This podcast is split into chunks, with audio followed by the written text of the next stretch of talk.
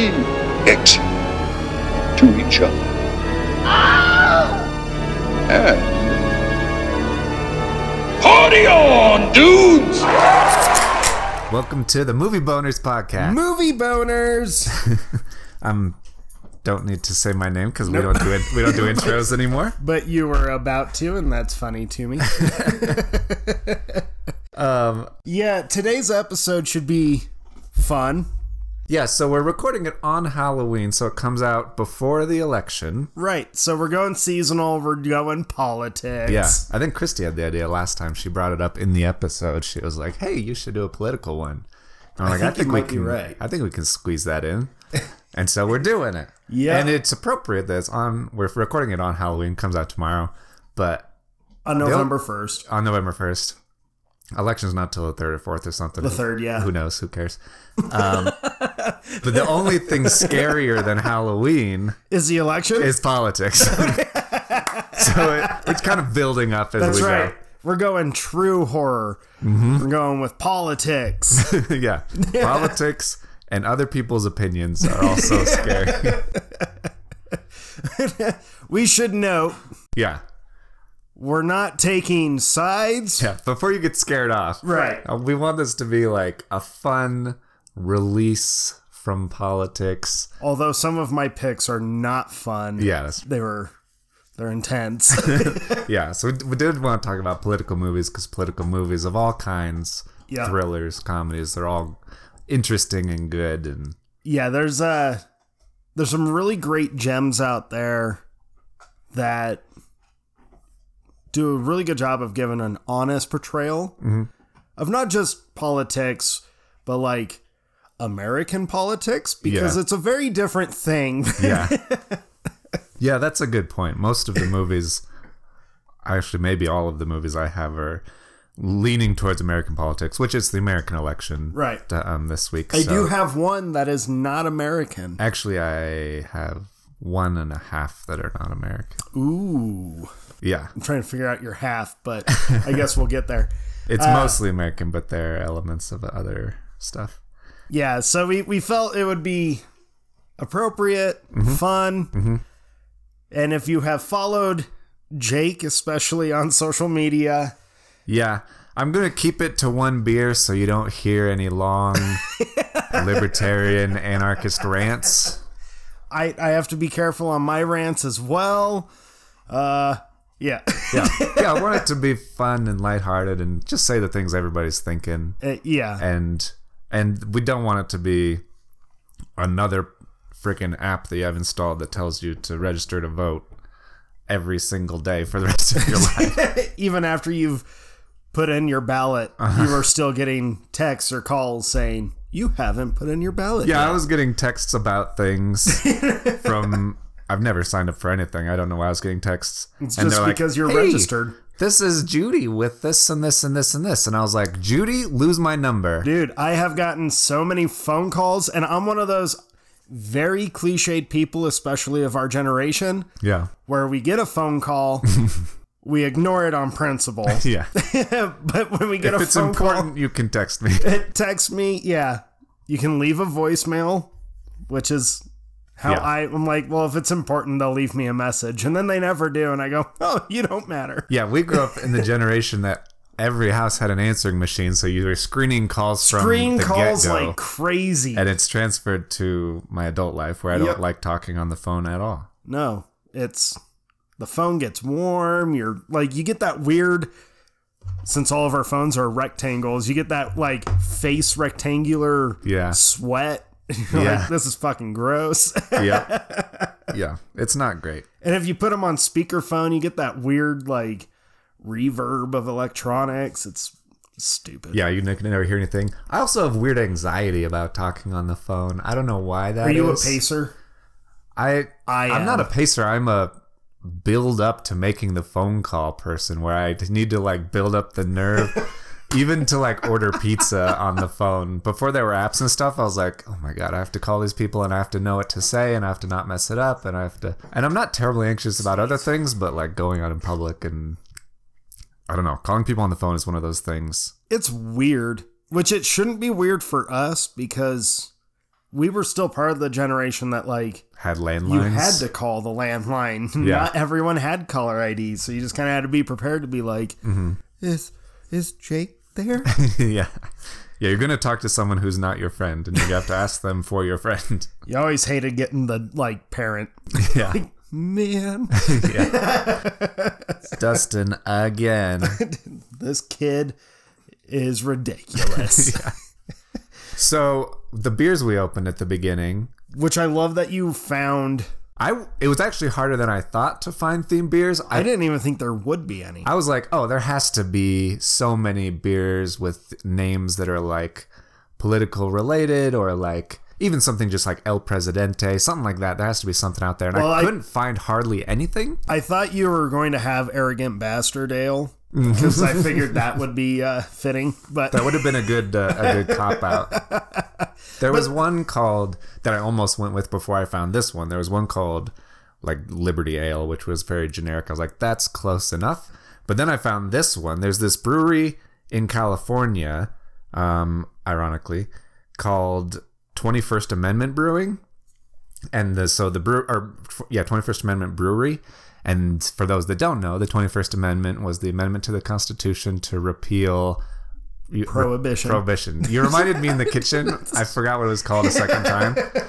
Prohibition. And so for a brewery, allowing you to drink things freely like a normal person, it's appropriate. So I have the. Blood Orange IPA, which is quite good. And has a little picture of Mount Rushmore on it with guys having blood oranges tossed at them. and and I'm going with a hazy IPA by the name of A Terrible Idea. Which is works on a couple levels there. Works on a couple levels and uh it's a tasty beer, but I felt seeing the choices in the fridge, this was like, yes. It called to you. Yeah. Yeah, they're quite good. I like them a lot. Yes. Well, all right. Politics. Politics. The scariest fucking thing in our country. In the world in general. World in general, but there is in something human civilization. Yeah, there's just there's something unique about American politics. Yeah. It's very In a couple ways, it's unique in good ways and unique in bad ways, and you, it's just a lot of like the basis of it awesome. yeah. The basis is unique in a good way, where How it's been yeah, everybody should be free to live, to live their lives. But that's not how it's often practiced anymore. right. It's gone It's away. like a giant game. yeah. And we'll get into it now. so Uh, Jake, I think I started the last time. Okay. I think. Even though that episode comes out after this one, but well, no, our we haven't released the Halloween one. Oh, the Halloween the one Halloween was one just doesn't kind of count. Yeah, yeah. that was a free free form. But if you want me to go first, I'll go first. You go first because Okay. I'm really curious, especially to get to this half Well, American politics. let's do it right now. Yay! My half is my number 10. oh, And I said it was a half American political movie because it's also half another country. Our neighbors to the north, Canadian Bacon, is my oh movie. my god! yes, and we're drinking beer. Yeah. Canadian Bacon is the first and best thing that Michael Moore's ever done. And as you know, Michael Moore has Let's- done a lot of let's political reiterate things. that. It's his I think it's his only The only good thing Michael Moore's done. I was being gentle. I won't. I hate that guy. Yeah, he kind of sucks. He sucks, but this movie is funny. I think it's his only non-documentary. Yeah, I think And you're. so well, that he might have another one, but anyways, yes. Yeah, Canadian Bacon is really funny because it's a primarily about American politics, but it does poke some jabs at Canada as well, which is fitting because I think Michael Moore is Canadian, and John Candy, who's in it, is definitely Canadian. John Candy is this sheriff around the Niagara Falls area, and the whole premise of the movie is that um, the American economy is in the crapper, and um, the opinion of the president is very low, and so they decide they're like, what we really need is a war. We need another conflict. We need something to take people's minds off of things. We need to boost the economy by getting the war machine going. We need a war. And so they're like looking around at like all of their usual threats and they're like, well, we this guy's dead, this guy's dead, this leader's dead, this dictator's dead. We could do aliens, but we can't do, really do aliens. Um, they invite the Russians over to the White House and they're like, "Hey, what do you, you want to like start up another Cold War? Not a real war, like nothing serious, just a little tension, just a little a nice Cold War." And the Russians are like, "No, we're good. We're trying to like improve our country. We want to get like indoor plumbing and cell phones and all VHS and all this stuff." and so they Because it was made in 95. yeah. They're trying so hard to like get this going. And then they realize that they have the perfect scapegoats right across the border in Canada. and so they start this like media propaganda war with just telling people that Canada is like doing all these nefarious things and they've amassed their whole population along the border, which is hilarious because that's just where people live.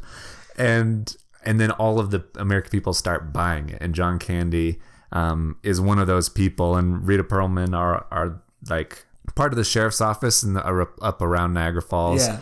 And they're it's really funny watching John Candy, who's like very anti-Canada. Like he's he's like uh, because he's actually Canadian, but he's like his character is very anti-Canada, and they're a lot of the jokes are a little like very on the nose, but also very funny. Um, it's just a really, really, really funny movie, and there's a lot of like little little cameos. So Alan Alda's the president, Yeah. and then um, Rip Torn and Kevin Pollak are like his advisors, and then Jim Belushi has a scene, and Dan Aykroyd has a scene, and there's a. It's just a, a it's a really good satire because it's really funny, but then there are also a lot of points where you're like, that's a little too real, or that's a little, hits a little too close to home. And I think that's definitely always a good sign of a good satire. Yeah. Well, dude, we are both kicking our politics list off with satire.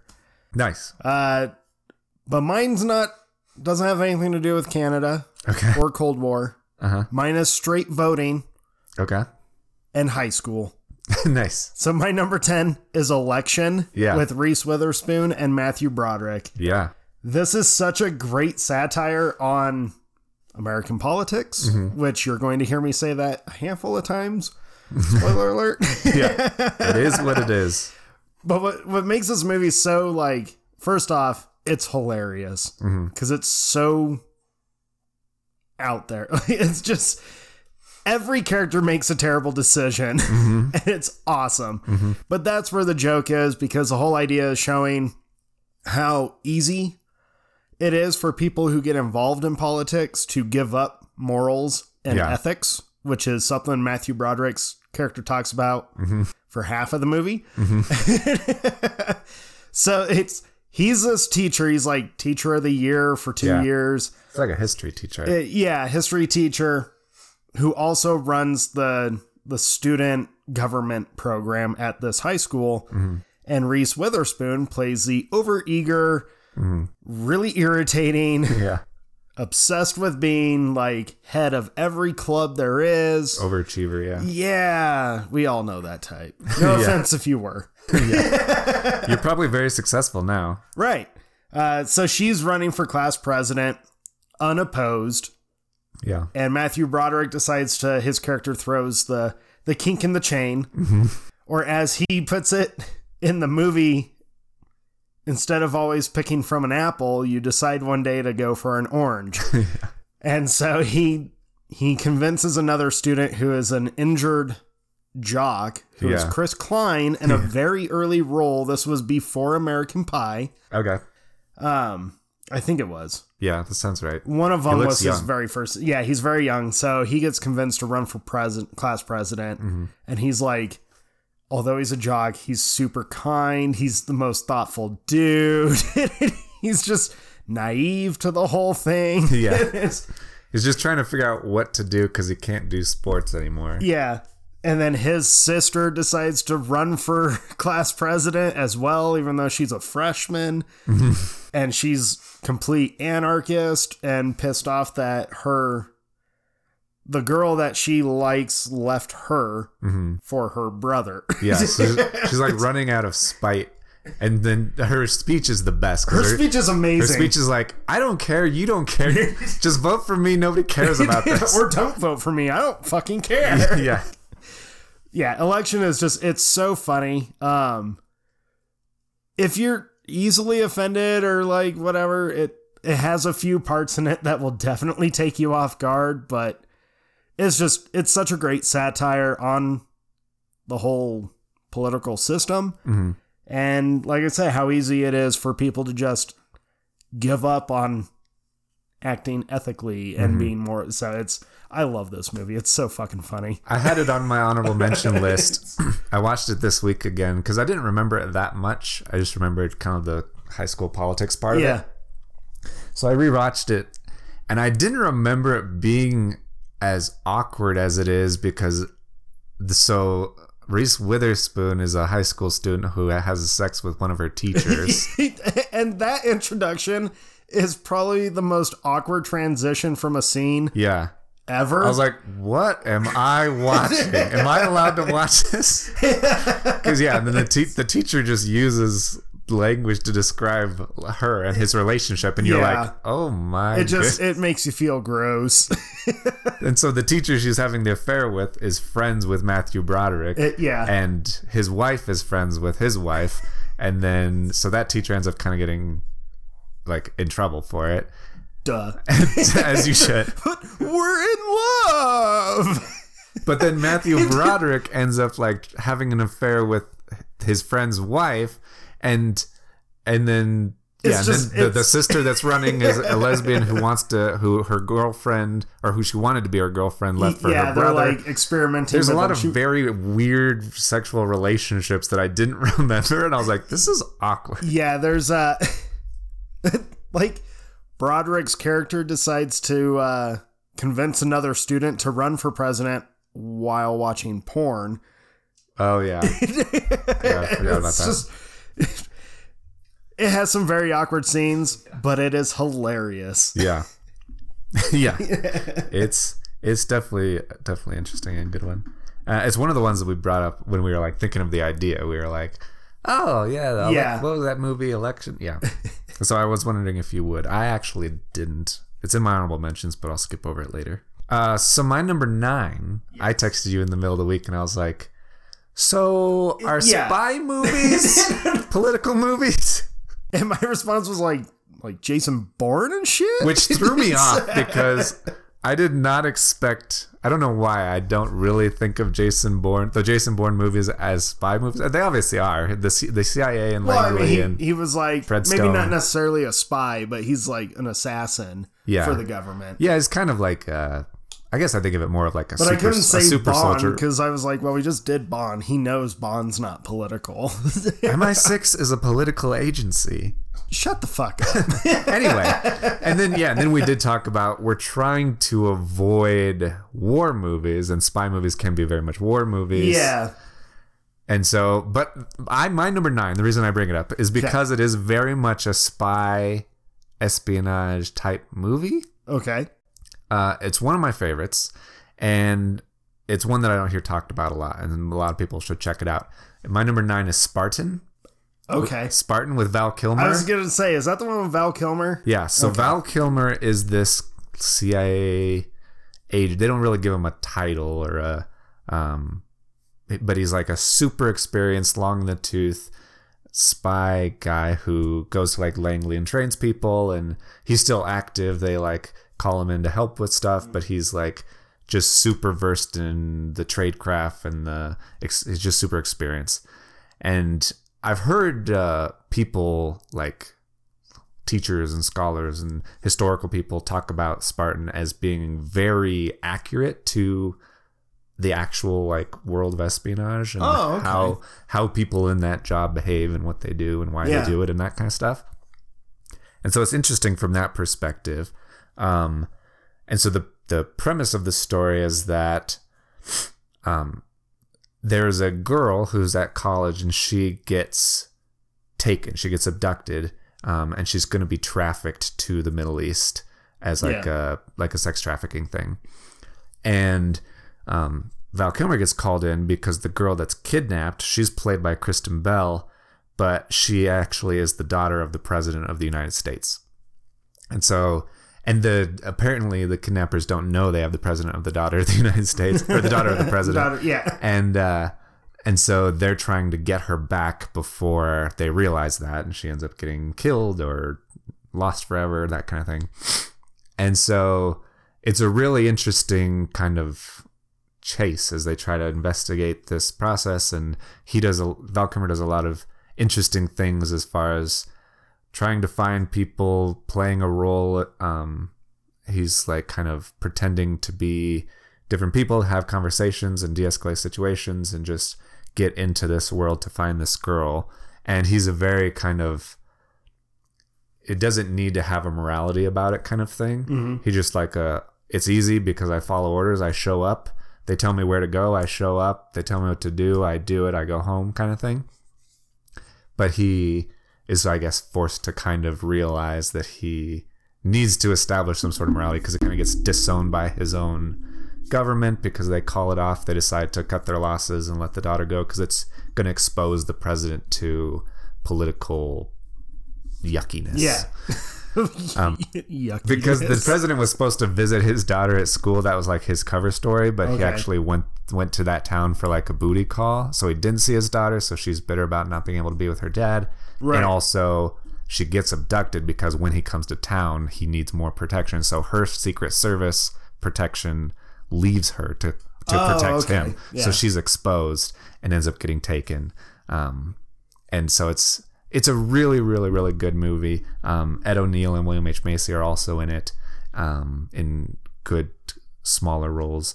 But it's just from like a spy perspective and a and the politics of that of of needing to needing to save face even though it's hurting your own loved ones your Right. own your own daughter. You're gonna let them go because it's more politically advantageous. Um, there's just crazy stuff in it. But it's a really cool movie. Yeah, I remember.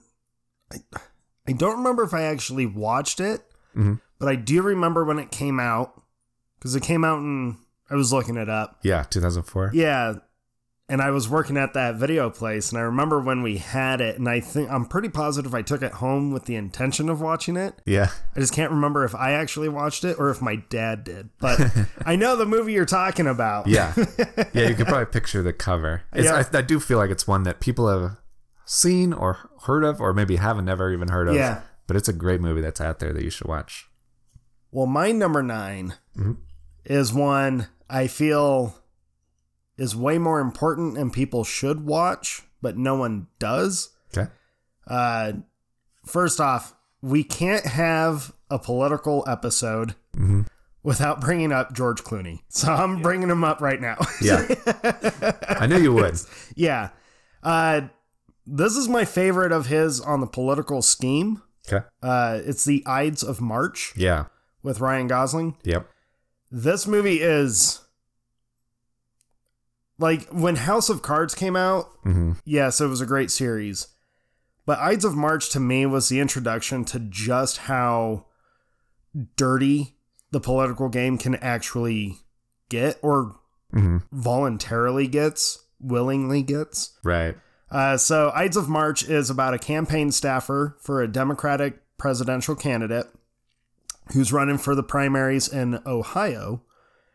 And uh, it's it just shows the he kind of like sees firsthand of just how cold-hearted politics actually is and he Ryan Gosling's character gets kind of a super rude awakening to all that hmm and how heartless it is and unapologetic it is. hmm And it's just it's such a great drama and it's such an honest portrayal of this and what I really love about it is hmm that George Clooney who wrote and directed this based on a play, hmm he made it so that it's showing not just like all Republicans are evil, which is what the cliche is out of Hollywood. Yeah. This one, it's solely focused on the Democrats. So I, I really respect that he gave it a fair field hmm instead of just doing the cliche thing and just went with that route. Yeah.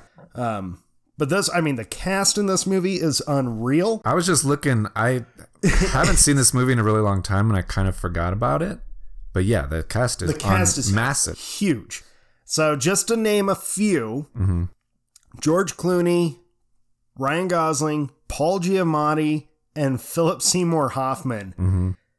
It is just the acting in this movie is astounding, and It it has is both Evan Rachel Wood and Jeffrey Wright in it, who- Yes. who, are both in the Westworld show yeah, together.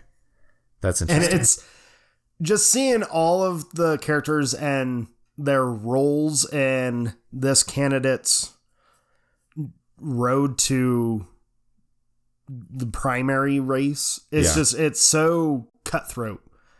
And it's just i love this movie. I, I feel this one more people should watch yeah, just to get a sense of like how dirty mm-hmm. no matter what candidate you're going for mm-hmm.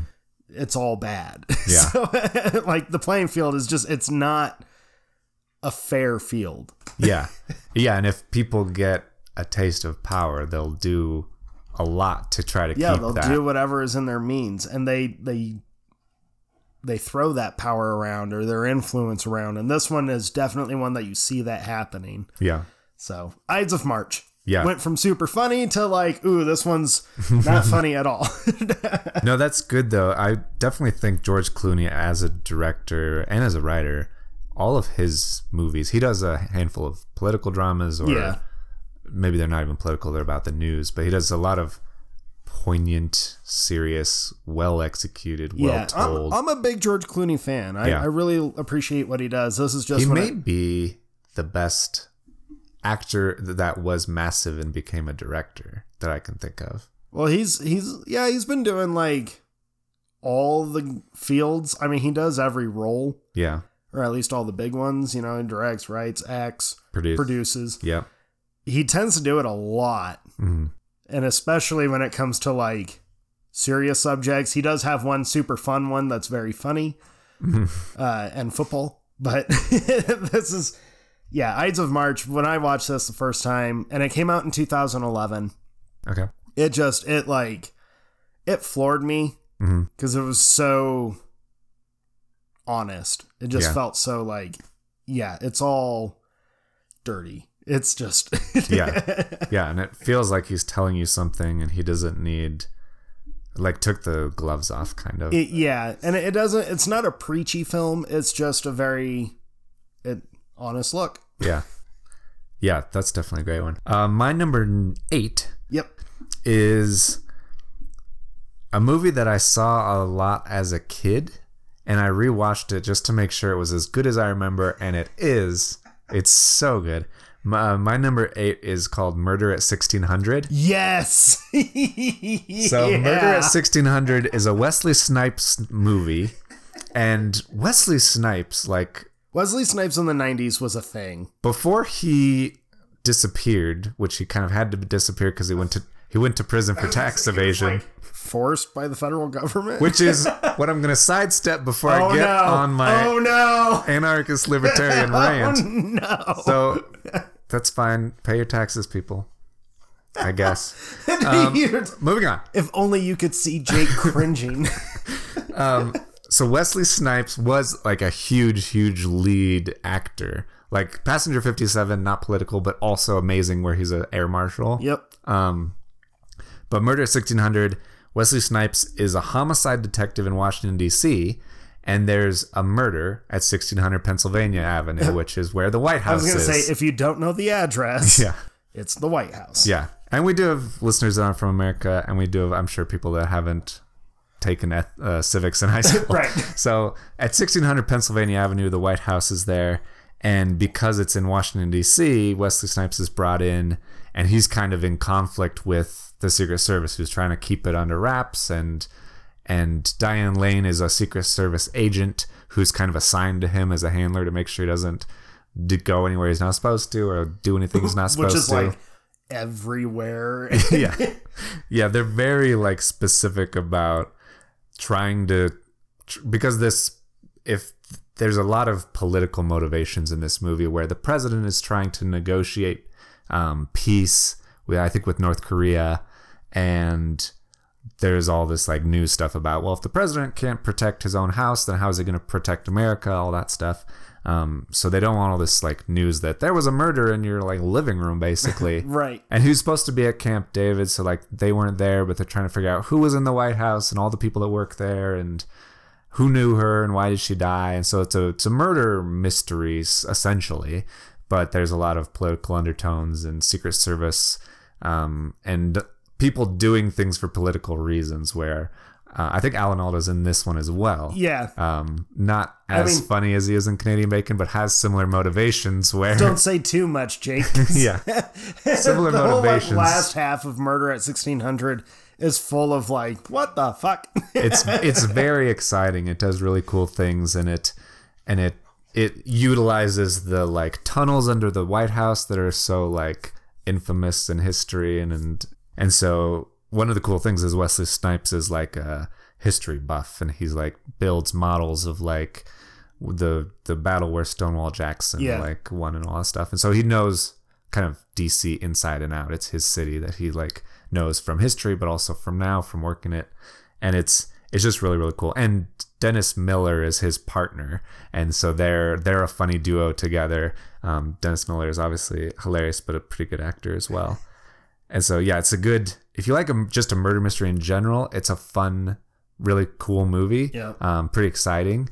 Um, but there is a good political element it's as well. it definitely yeah it's one where the uh the agenda the political agenda of some of the characters is very like Mm-hmm. ooh this is uh this is toxic this is yeah, that's a good way to put it.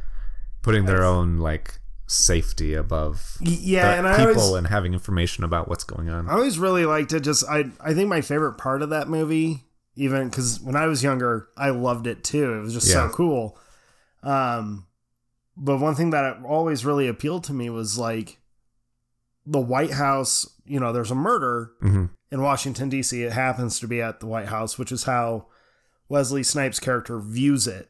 Yeah, It's very much like, hey, it's this is a homicide. I have to investigate. it's a homicide in my city. It- yeah, and everyone is like a suspect until proven innocent. It's very, Yeah, and then the White House treats it as like we are our own country, so you Yeah. are you're trying to overstep your bound. I I've always loved that kind of yeah. The head of the Secret Service is like, it was in your city, but it's in my house. And Yeah. So And the every scene with those two Yeah. is very much like, oh my god, just god damn it. Yeah. Which there's a lot of really good tension there. kudos to that actor for making it every time he's on the screen, you're just cringing and like Yeah, you hate him. yeah. uh, my number eight is all about states' rights, rocking the vote, voter fraud, crooked politicians, media manipulation, and slapstick comedy. my Sounds like a number good time. eight is Black Sheep with Chris Farley. I for, can't believe I didn't have this movie on my list. Yes. Oh my god, yes. I'm not joking. This movie is all about all those things I just listed. yeah. It just happens to be Tommy Boy meets politics. Yeah, it is. It is. It, if you like Tommy Boy, it's exactly the same with politics. yeah, It has David Spade and Chris Farley, and they're awesome together as always. Uh, uh, as always. And this movie, the whole like political stage that it is set on mm-hmm. is perfectly executed with all the comedy that's in it, but it very much is everything I just listed, it, mm-hmm. which is crazy to think a Chris Farley comedy mm-hmm. Would be so full of all of that stuff because all that stuff usually doesn't make anyone feel too good. But mm-hmm. this movie is 86 minutes of that. So, but it's, I remember being younger and just loving it for the comedy because everyone knows if you listen to our comedy episode, I fucking love Tommy Boy mm-hmm. and Chris Farley movies in general. But the old, older I got and the more I kept watching this movie, the more I was like, oh my God, this is such a like, this is a very heavy political film. Yeah. with all of this stuff. So it's, I love Black Sheep. It's, I mean, if you need a good laugh, which we all do these days, this is definitely one to check out.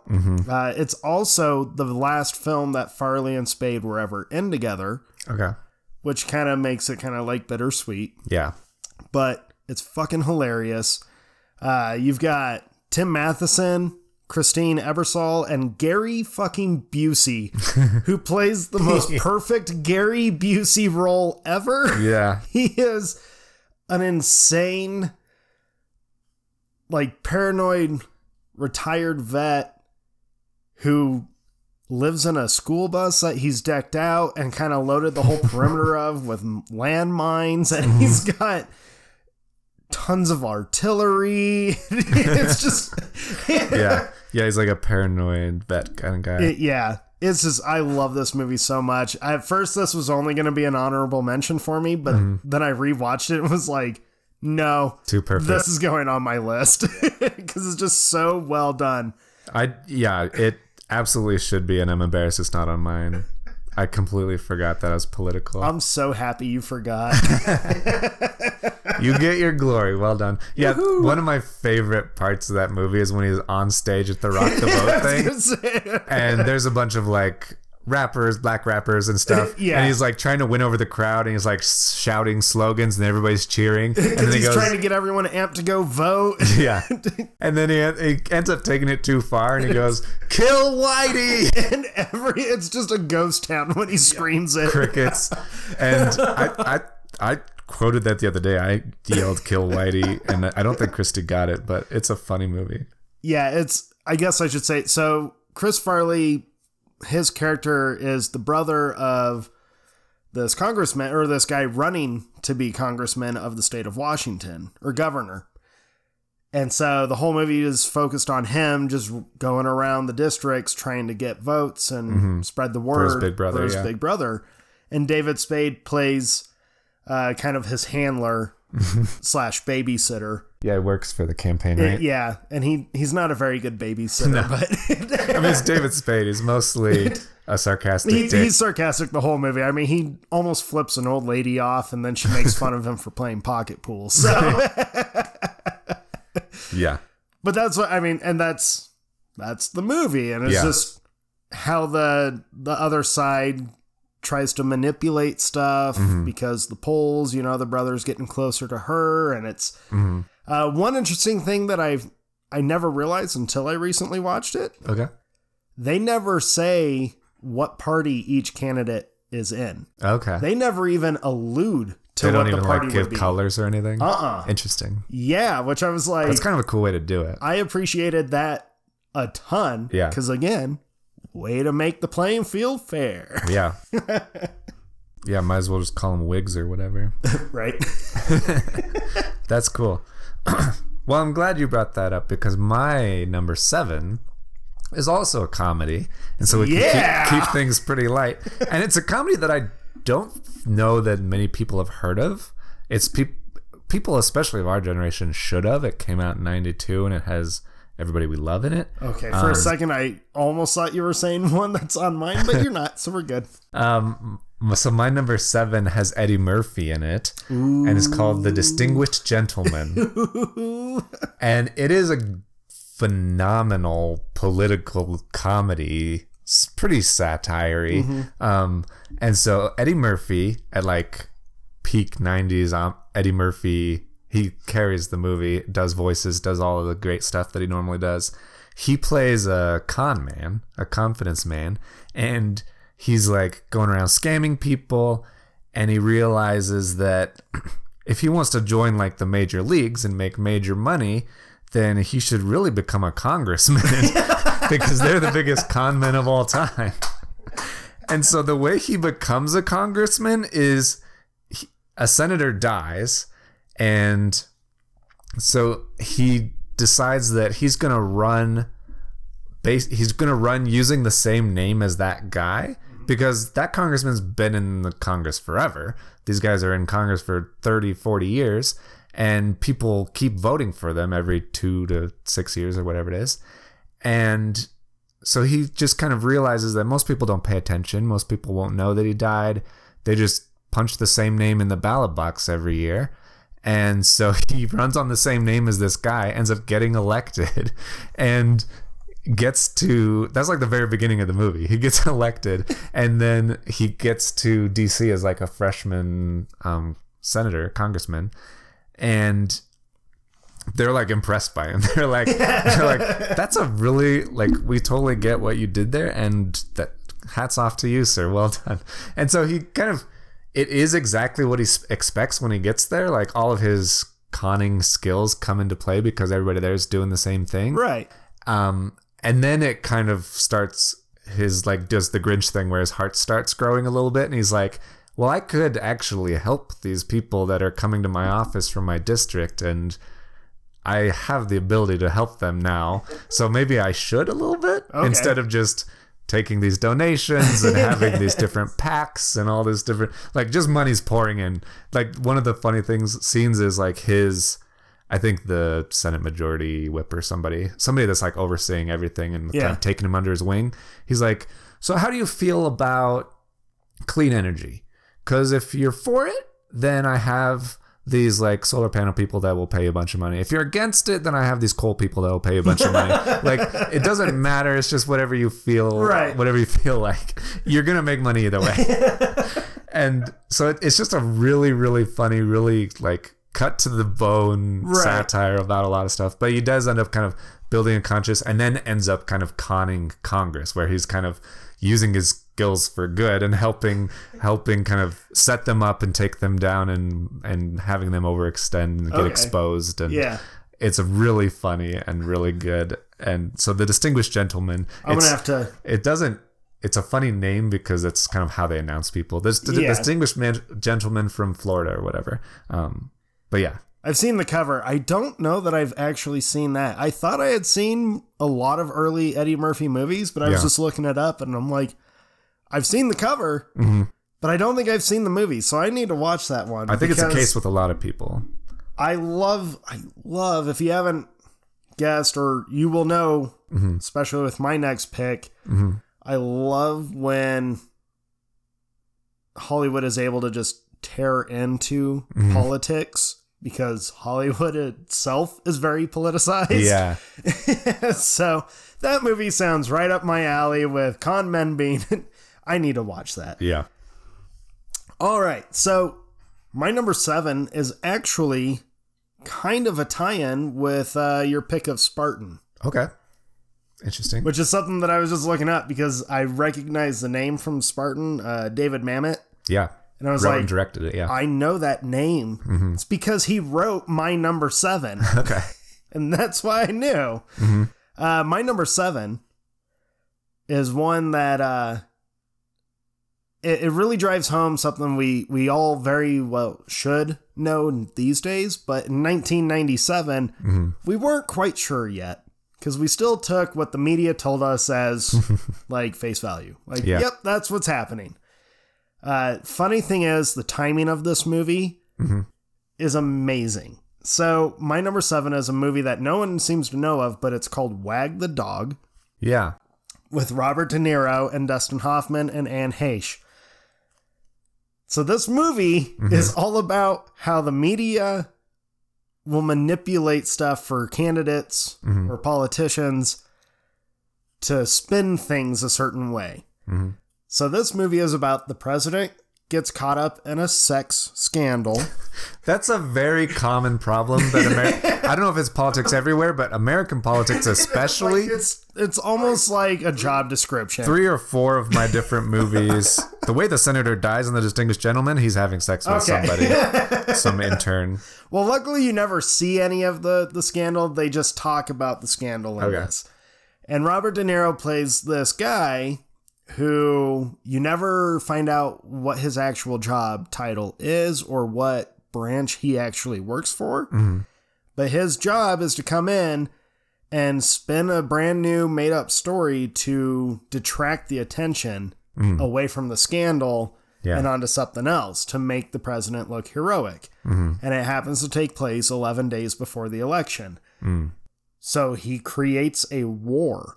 Okay. so when we were talking about when you asked spies and war, Yeah. my response to you was like, I think I have a couple that involves war, but it's Yeah. not what the movie is. So this was one of the ones where I'm like, it's a fake war, but Yeah. there's a war. hmm Uh, like that, it's a very dark comedy. because Okay. the whole time you were watching this movie, it's it's pretty.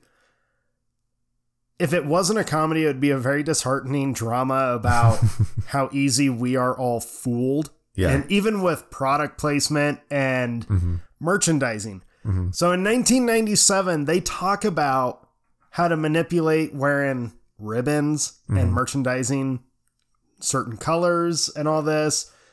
And it was very like, ooh, like this feels very real, Mhm. especially the last 20 years. Uh, but what made me laugh really hard about the timing of this movie. So it came out in 97 about a president being part of a sex scandal and the media having to do something to detract the American public. The very next year, President Clinton was accused of having a sex scandal, and there was media spins being done during all that to try and detract. It didn't really, Yeah. because we all know how that goes. yeah. If you don't, Google it. Yeah. Uh, Yeah. Luckily, we didn't end up in a. I mean, we had some war stuff, I guess. Uh, yeah, I don't know how it all lines up because I don't remember, but right. Yeah. because that scandal was very prominent. Yeah. So- yeah, it was front frontal in everybody's mind for a long time. but Wag the Dog, I mean, it is very funny, but it's just the way that they show them Mhm. doing. They even make like a song. They create this whole thing using a a vet, you know, a soldier, and it's it is almost too smart for its own good. Okay. But check it out. I love this movie. It's so good. I've been meaning to watch it. I've heard really good things about it. Um, I was trying to get around to watching it this week uh, to see if it's as good as I've heard, and if it was, I would have as an honorable mention. Yeah.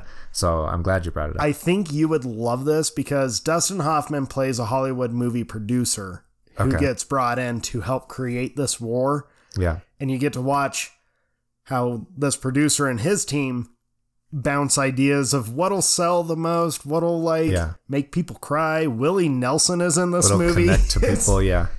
you would love this Okay. movie, Jake. You It sounds awesome. I need to watch it. Uh, my number six, I'm sure you have to have seen. Uh, it's probably the most recent movie on my list now that I look at it. But my number six is another brilliant satire and a comedy, but a very, very dark comedy. My number six is The Death of Stalin. I haven't seen it. You need to watch it. So, The Death of Stalin, because I know, I think in the TV episode we talked about Veep Yep. and how brilliant and great Veep is. Um, the Death of Stalin was written and directed by Armando Iannucci, who was who created Veep, and he also wrote another movie that's a political movie that I've heard is really good, but I haven't watched called In the Loop.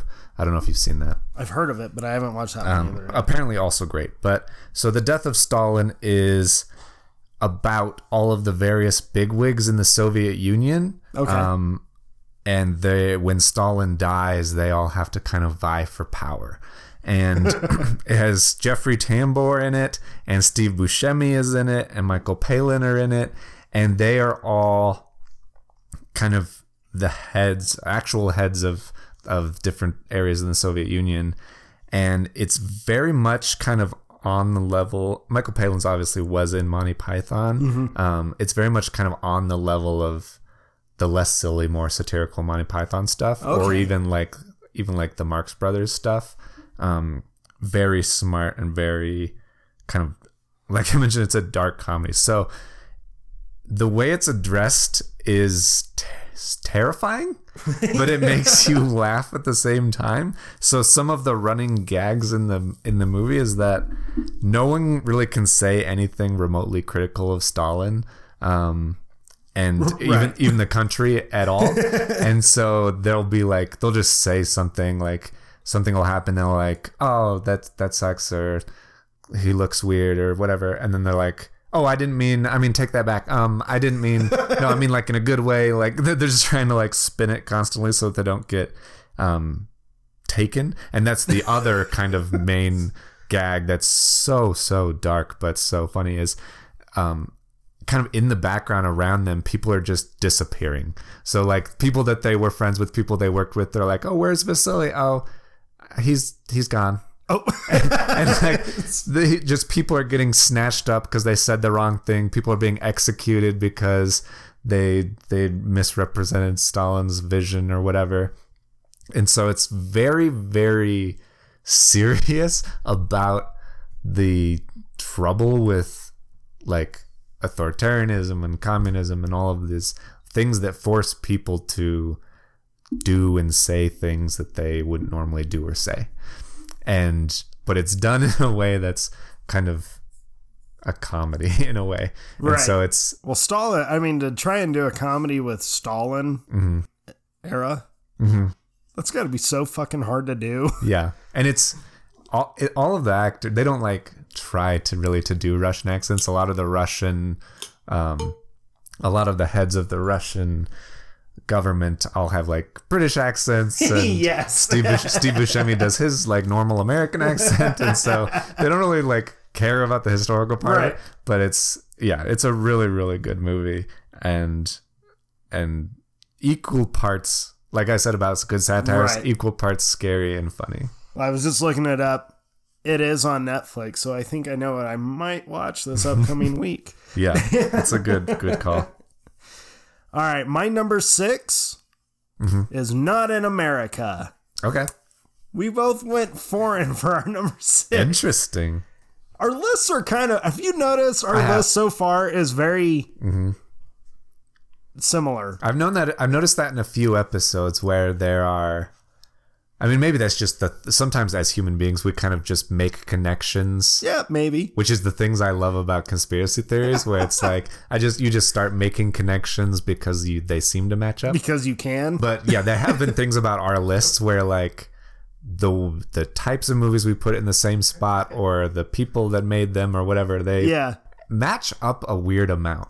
it, it is weird. Yeah. It is weird, but I like it. I do too. My number six has some very funny moments, Okay. but in no way is it an actual comedy. uh, mine, my number six takes place, and this is also the most recent on my list. Okay. So, Your Death of Stalin was made in 2017. It was. My number six is from 2017. Weird. Too spooky. Conspiracy! Yeah. Uh, mine takes place in May of 1940, Okay. and it is Darkest Hour Yeah. with uh, Gary Oldman. So this is about the first month of Winston Churchill being prime minister, right during like World Leading War II. World War I- II, yeah. It's Dunkirk was. I mean, if you don't know anything, watch the movie. But the history of that yeah. event is so intense Mm-hmm. and crazy. Well, Darkest Hour shows the political side of all this. Yeah. Uh, this, I mean, first off, the acting is too good. Yeah. It's too good. And the way they transformed him to look like Churchill, he looks really is incredible. Yeah. Um, but it's so it, it's such a great movie to watch. Yes, they took liberties with like the actual history, but it's Hollywood, so Yeah. you're over it. And- but like seeing how the UK handled politics at that time was mm-hmm. very interesting. Uh, what really blew my mind about watching this is we have the luxury of hindsight. Yeah. So this movie, a big driving force in this movie is the opposition from mm-hmm. Churchill's party mm-hmm. is trying to convince Churchill that he has to go into peace talks with Hitler. Now we have the luxury of hindsight of knowing you don't Probably doesn't work out. that wouldn't have worked. Yeah. It's Hitler. Yeah. or was Hitler. Yeah. like no. Yeah. Peace was never on that man that man's mind. It is Yeah. he's pure evil. yeah. So it was really interesting because his opposition through Churchill just trying to, I mean, he inherits this mm-hmm. mess of a government system. Mm-hmm. The king hates him and just tells him, mm-hmm. like, I don't like you. You scare me. So he takes all this responsibility on his shoulder, knowing everyone hates him. He's probably not going to, like, get reelected. He's probably even going to get mm-hmm. their version of impeached. and it's, but he takes it as all right well this is my duty but i don't quite know what my actual duty is so i'm just gonna do what i feel i need to do Yeah. it's it's such a great movie seeing that aspect and seeing like he kind of the the like portrayal of knowing what he's doing and confidence, but then the movie does this great thing of showing him behind all that, and you see him mm-hmm. afraid and questioning what he's doing and mm-hmm. why he's doing what the point of any of it is. It's very, uh, I love this movie because I had seen like Dunkirk first, Yeah. which is all about the battle from multiple points of view. Mm-hmm. And then watching this, I was floored by this movie to see what the actual politics and the fact that the Context, yeah. like this tyrant is going around. I mean, you hear about the fall of Belgium and all that, and France is following pretty close. Yeah. And through the world literally being blown up, the two opposing sides are trying to play political games with each other just to mm-hmm. inherit power. It's, I was, I mean, it's still, I watch this movie and there are parts in this movie that are just amazing. I don't know if you've gotten to watch it yet, but there, I mean, there are lines and there's parts in it that you're like, I kind of want to cheer, but I know I can't. you're like, I just, I love Darkest Hour. I've become kind of obsessed with this movie over the last year, especially. Okay. Um, and it's just, I, it's so good, especially if you like history. This is just, it's so well done.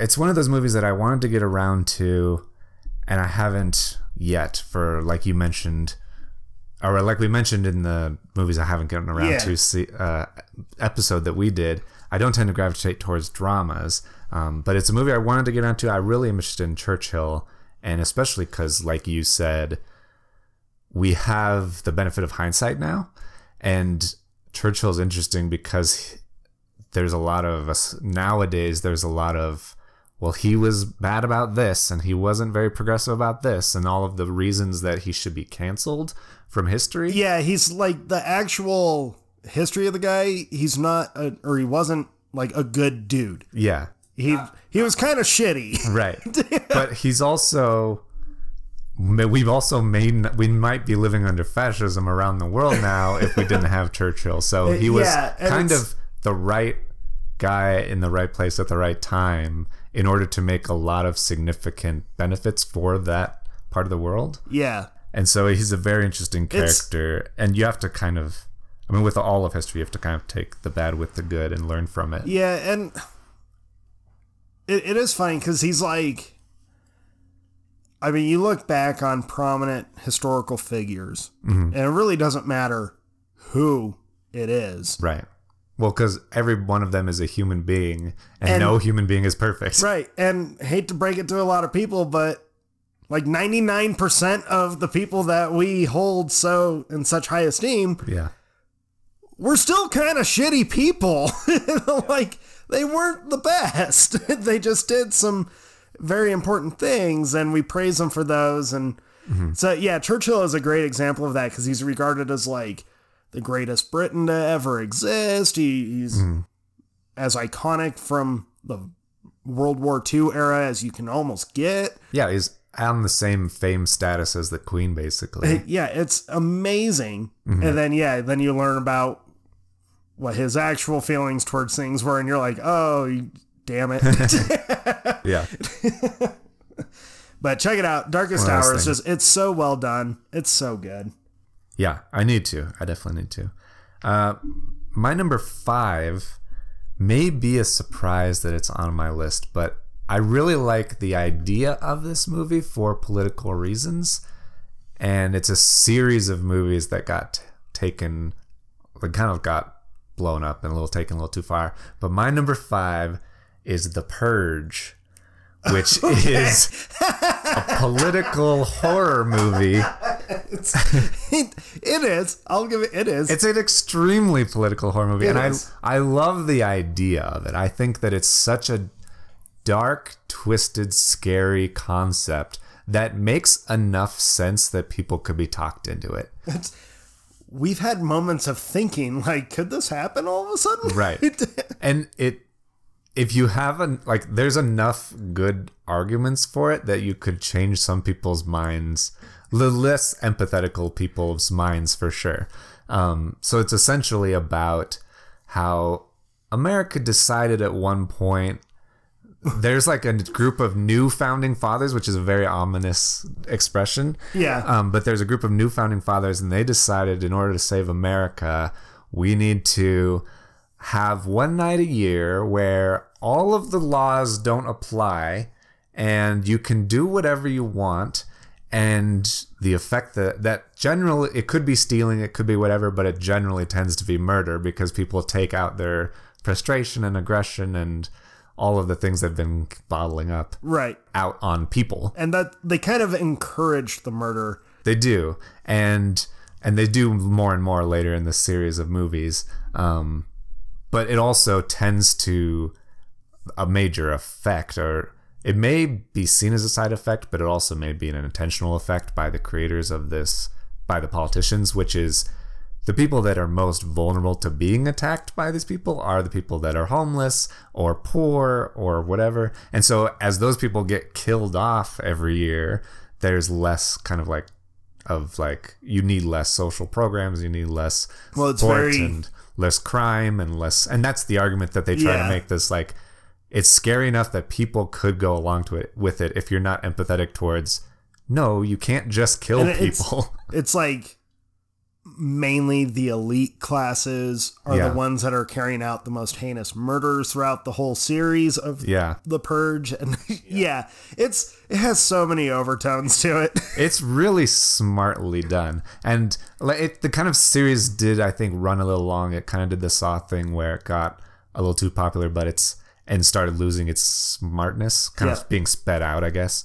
um but they they do interesting things in like the second one and the third one as well the first one's pretty basic where it's just ethan hawke and his family in their house and they have all these like security precautions yeah it's like you had to go out and purchase yeah specific purge night security Yeah, if you don't want people breaking into your house, you have to get like these blinds that come down and they're like steel windows Yeah. and your door locks a bunch of ways and you see if like you turn your house into a bunker essentially so you can just sleep through the night. Um, but these rich like yuppies end up coming along and breaking in and and tormenting them. Um, but as the series goes on, they do really interesting things where ah, I forget the name of the actress, but the girl plays um, what's her fa- uh, Juliet from Lost. She's like a a senator or something. She's some politician later on, and the government actually uses the purge to try to get her assassinated. Yeah. So like she's trying to like make it to safety, and they they send hitmen after her, and they're That's, like, uh, "Oh no, it's just it's just the people doing their thing," but it's actually the government trying to off Right. her, and it's really I think that was the third one, right? I think so, it- too. that's election year. yeah. I think that was the third one. I think so, second or third one. I don't remember. but yeah, the whole the whole series is interesting and clever and scary and Gory for a political fuck. horror, it's pretty great. Yeah, that's not not necessarily surprised that you would put that on there, Yeah. just with all the overtones, but yes, surprising that you had it on there. I would have guessed that would have been like a honorable mention for you, but The idea is so good. I really like that first one. and I think they do a good job with it. It's not like a good idea that was ruined by bad execution. They're good, well executed movies, I think. All right, my number five is based on a true story. Okay. Uh, this is one of the very rare political stories and movies where the political games are used for good.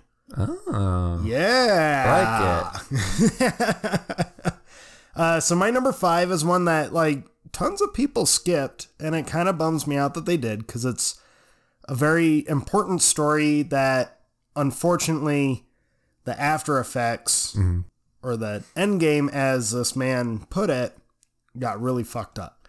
So my number five is Charlie Wilson's War. Yeah. So this is the true story of a Texas Congress congressman who teams up with a Texas socialite and a mhm. CIA operative, and they create the most covert war to help aid the Afghanistan uh, civilians mm-hmm. to fight the Soviet Union Yeah. in the 80s Yeah. it's just it's so good. It has a lot of really funny moments in it. The sarcasm in it is fantastic. Mm-hmm. Julia roberts and philip seymour hoffman are in this and all of them are just they work so well together. And like I said, this is very rare where you see a politician mm-hmm. using the games for good Right. to aid and he i mean he starts this whole covert war with five million dollars and he builds it up to like one billion okay. just trying to aid and take care of this country and just but they can't they can't just outright do it Yeah. because of like treaties and stuff so it, it just seeing how they pulled this off it's awesome it is a piece of history um if you don't know your history the heartbreaking tie-in to it is the aftermath which came Yeah. in 2001 so yeah. It's it's great to help people rebel against the Soviet Union until those rebels turn out to be that are armed by the CIA Right. end up being Al Qaeda. Yeah, so it's it has a quote that the actual Charles Wilson said, um, and it just like it sums up every decade, or like it just it's the perfect sum up Timeless. of everything. Uh, so his quote is: "These things happened. They were glorious, and they changed the world. And then we fucked up the end game." and it's so true. it's so true It's true. but it's just it's such a good movie and if you need especially in political seasons and environments if you need something that just kind of like light heart a little more lighthearted it's it has some pretty heavy scenes in it but where you get to see like not every politician is complete shit like this is one of those plus tom hanks is amazing in anything he does Did Steven Spielberg direct it? no mike nichols directed this one Okay. Um, I, the reason I ask is because my number four is a Tom Hanks movie with steven spielberg directed by Steven Spielberg. Yeah, Okay. which most of his probably are, but which one I know. I'm looking at your face as you try to guess which one it is. it's probably the least obvious one, but it's still political, still counts. Is this a spy one? No. Okay, then it's not the one I thought. Uh, no, it's not Bridge of Spies. Okay, My, which is amazing. You should see that. it's true. I didn't want to have too many spy things on my thing. Um, my number four is The Terminal. Oh, It's totally political because what? Because Oh, yeah, you're right. It is, boom, vindicated, but not in any obvious way. the whole premise of the movie is political. So yeah, but no one pays attention to that. They just think he's stuck at the airport. No one pays attention to the premise of the movie. Um, you're not wrong. It's actually probably true. So the premise of the movie is that Tom Hanks is a tourist and he's coming to America. He's from some country in like Eastern Europe that no one's ever heard of. Uh, yeah, I little. can't remember what. I think it's a, it's he's a little made up country. It's, I don't think it's real. Um, Watch, we're gonna get listeners from that country, and then we're gonna lose them immediately because you're like, it's not real. yeah, um, yeah. Send me a message if your t- country exists. Dustin's gonna fact check me during, gonna fact check you. the episode. Um, so he he's a is a foreign tourist who comes to America on holiday, and while he's in flight coming to America, his country kind of collapses and has a civil war or an outbreak of violence or something. And so the United States declares his country as a failed state. And so he, when he lands and he tries to come through customs, they're like, yeah, your passport's not valid. We're not taking in people from your country. And so he can't go through customs and come into America, and he can't fly home because there's no flights going back. And so he's stuck in the in the terminal at the airport. And as someone who doesn't speak English, barely speaks any English, and doesn't have any money, um, like American money, and I for some reason I don't think he can. I think he has his like his wa- wallet and papers and everything taken from him for some reason. It's all very weirdly bureaucratic. Um, It is a made up country. Boom! Thank you. I can rest easy. No, I'm not going to get angry tweets. it, it was taking me a minute to find that. yeah.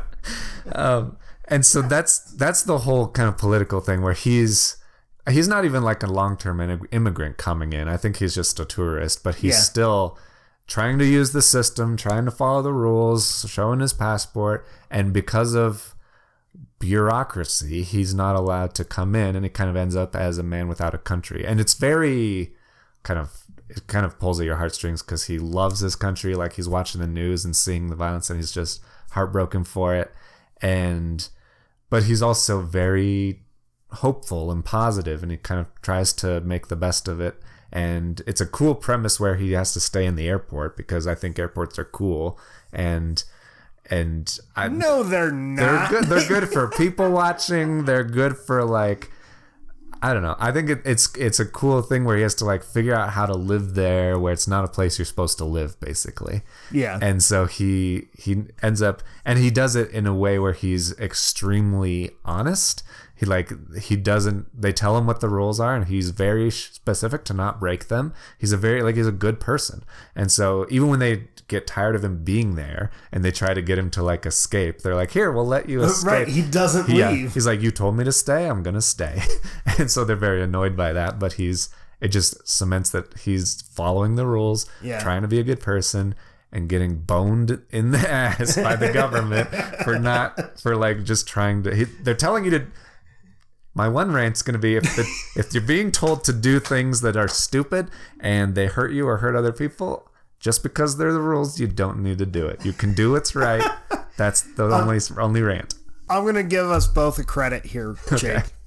We've managed to make it to our number four picks without actual political rants. So Yeah. that still doesn't count as a rant. It's like a moral rant. It's not even political. Anyone that knows us personally knows that you and I have the ability to really rant. So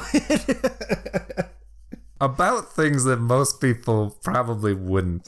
right. I think we don't have mainstream opinions, but yeah, so the terminal is not obviously political because it's mostly about him just living Well, the airport like- and the relationships he forms with the people that work there. Yeah. They kind of for, It, it's set up as like a lighthearted comedy drama Yeah. about this guy that's just stuck at the airport. But no, it's Yeah.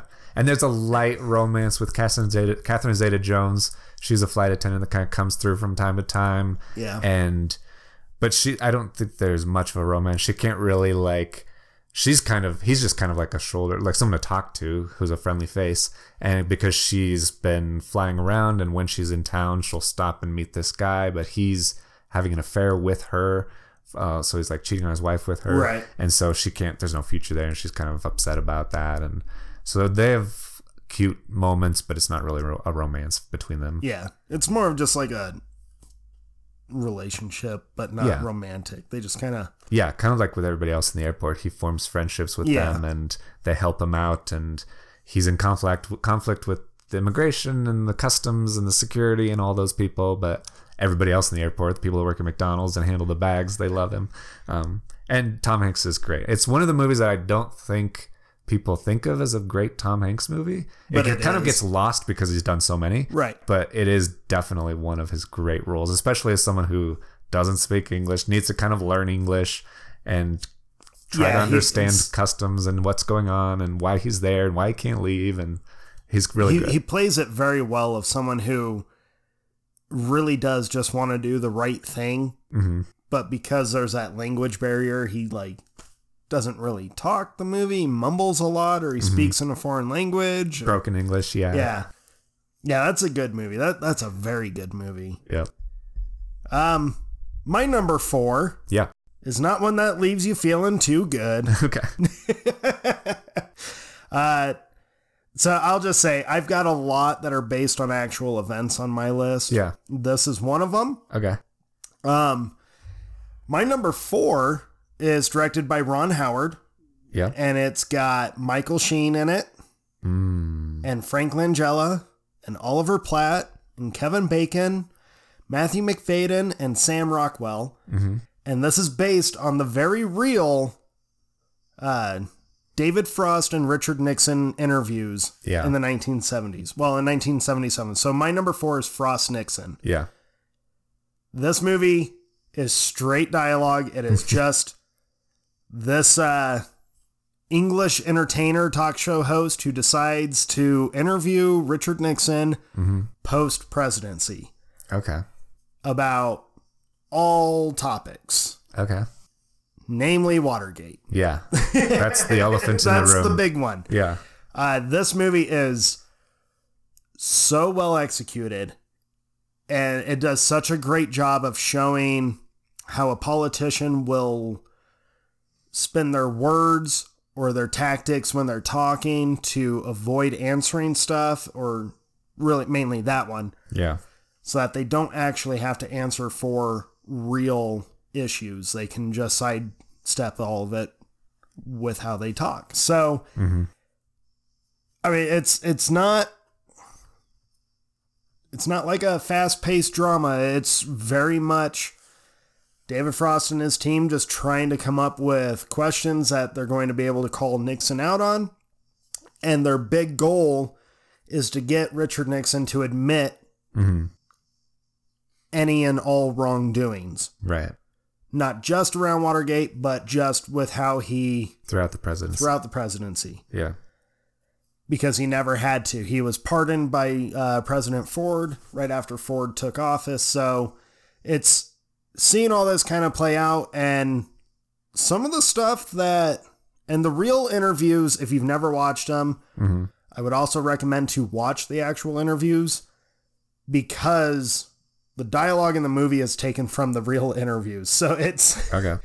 there are some lines where you're like, he never actually said that. There's Yeah. no way he would say that. And then Can't you, say that. you hear him actually say it in the interview. It's very just I I love that it just it paints this picture of how a politician utilizes their words. Yeah. And not necessarily for the correct reasons. Right. It's I love this movie. It's so good. And like no one's watched it. You should because it's intense just with the dialogue and it's it's so phenomenal. I haven't watched it either. I was looking at the page for it and realized it's based on a stage play, which kind of makes sense based on how you described it. Yeah, so it was like the real interviews, and then they turned that into a play, and then they made the movie based on the interviews and the play. Yeah. Very. I think I've had a few picks throughout our little show here where I'm like, it, it was a real thing, and then they did a play. Yeah. Listen to the remakes episode so we can talk. That, that's where we talk about all the different That's right. iterations, remakes, and adaptations. Yeah. And all that. But it's just, it's so good. It's not like it, it pulls on your heartstrings or anything. It's just it, the way they play this interview out is so good. Good. I haven't seen it. I need to watch it. Yeah. Um, it sounds interesting. I would personally say it's an important one for the American public to watch, especially like our generation or Yeah, our generation I was really too young to know anything about Nixon, or Yeah. Reagan, or JFK, or anybody in that era. just based on like what our parents told us. Yeah, yeah, yeah. I mean, history in school doesn't really teach you much either. Nope. Moving on. Before I get into the public school rant, uh, my number three is a little more lighthearted. Okay. It's actually very lighthearted, Oh. um, but it has heart. And so my number three, also from 1993, early 90s, um, between so it was written by Gary Ross, and between writing Big and Pleasantville, he wrote a movie f- called Dave. Oh, that's such a good movie. Dave is such a good movie. That's such a good movie. And so it stars Kevin Kline, who plays the President of the United States, and he's kind of a dick. But he also, so he's like cheating on his wife, and he's supposed to go to a, a dinner, and he doesn't go to the dinner. They hire a body double who looks like him, also played by Kevin Kline. Yep. He's, he was just a normal guy on the street named Dave and he's like uh, he works at an office that helps people get temp jobs kind of just a blue collar civil service kind of guy. Um, and so th- he looks like the president. And so they say hey we'll hire you to be a body double for him while he skips this thing and goes and has an affair with his secretary. Does his own thing. yeah.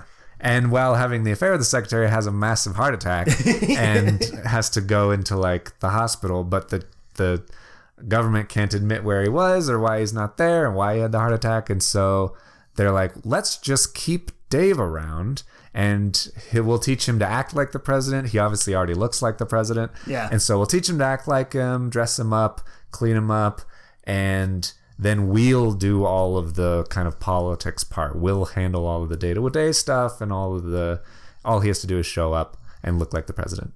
And so it's a fun movie about how basically anybody can be president while also while also kind of showing you how whoever you elect to sit in the chair is being controlled by everybody else. They're not necessarily the person, Mm-hmm. quote unquote, in charge. right.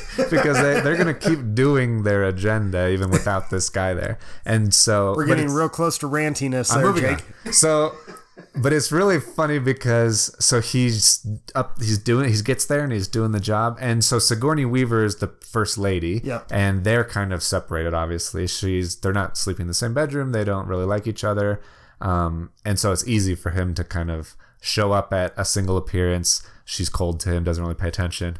Um, but he starts i mean he's a nice guy. So he starts being nice to people as he goes to things. He starts like taking interest. Ving Rhames is the the secret service guy and so they kind of like form a friendship. And he like starts meeting kids at hospitals and like he's being nice and all stuff. And so she starts to notice him. And like maybe he's changed. Maybe he's being nicer. And then she realizes it's not him it's somebody else. It's a double. but they they still kind of have a little romantic thing because she likes him more than the real president Right.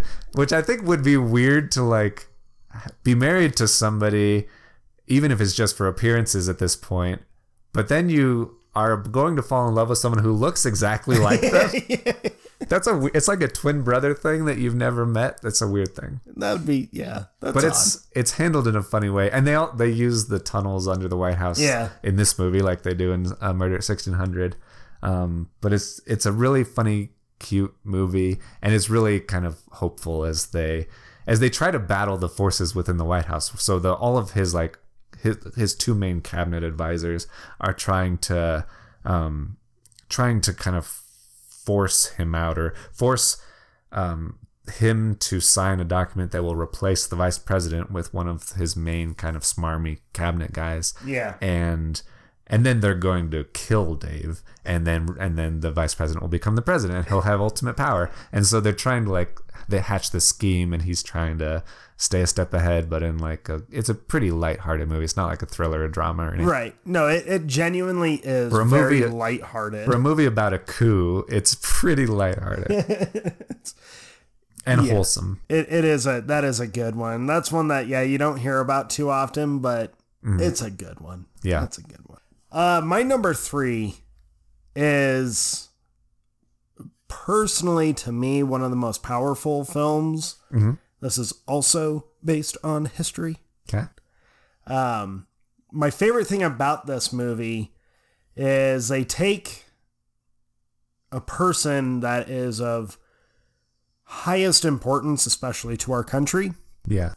and kind of show that he was not the perfect politician. He still played games, even if, if it was for something good. He was still part of the scheming. hmm He still had to be Still playing a politics. politician. Yeah. Uh, I'm talking Lincoln. Okay. Yeah. Daniel Day Lewis and Steven Spielberg. Mm-hmm. Fuck. it's just, it's so good. Yeah. Uh, the movie focuses on, um, you know, Civil War era, Lincoln trying to pass the amendment to free all the slaves. Yeah. To abolish slavery, I should Yeah. say. The 13th Amendment. So, uh, and it, it's all about the loops and the games that he personally had to set in place to be able to pass this amendment. Mm-hmm. So something great, but he still had to do all this scheming. It wasn't like, here's a thing, folks. Back in his time, Yeah. the other side Mm-hmm. loathed, hated, wanted him dead. Right. Like it needs Which he unfortunately ends up being. right. But yeah, they, you can't just come out and say, "Hey, you know what? Let's just free all the slaves." And not, if not everybody's going to sign up, you have to make like you have to get them on board. You have to in order to yeah, make, well, they, actually like- pass it. You have to do a lot of work to be They like, show them literally buying votes Mm-hmm. To get this thing to pass. They're giving jobs out under the table. It's very, I mean, he breaks every law there is. There's even a sequence where he talks about Mm-hmm. breaking all the laws, but enacting his power as president as it's my right because Yeah. I'm the president. Yeah.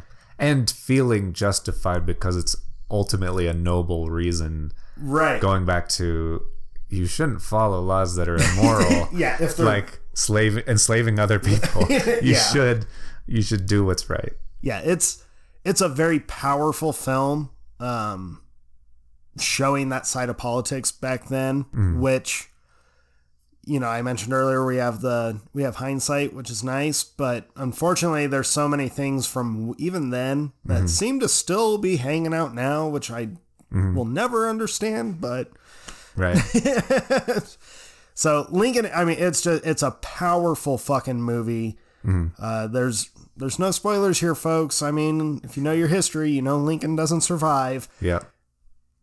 But the nice thing is they don't actually show that, Mm. uh, which I I really appreciated because I'm like, Yeah. we don't necessarily need to see Yeah. him get shot in the back of the head. Yeah, there's no surprise. Everybody knows it's coming. It, yeah, but Tommy Lee Jones, Joseph Gordon-Levitt, and Sally Fields, and a ton of other huge Yeah. name actors are in this, and it's just, it's probably one of the most heartfelt, powerful political films I've Mm-hmm. ever seen, and it, it just it it paints such a great picture to remind us of the importance of humanity, really. Mm-hmm. So Yeah, and early American history, which is tumultuous but different, but valuable in the sense that Yeah. it it it did things differently than a lot of the world, and it did a lot of things like freeing slaves earlier than a lot of the world.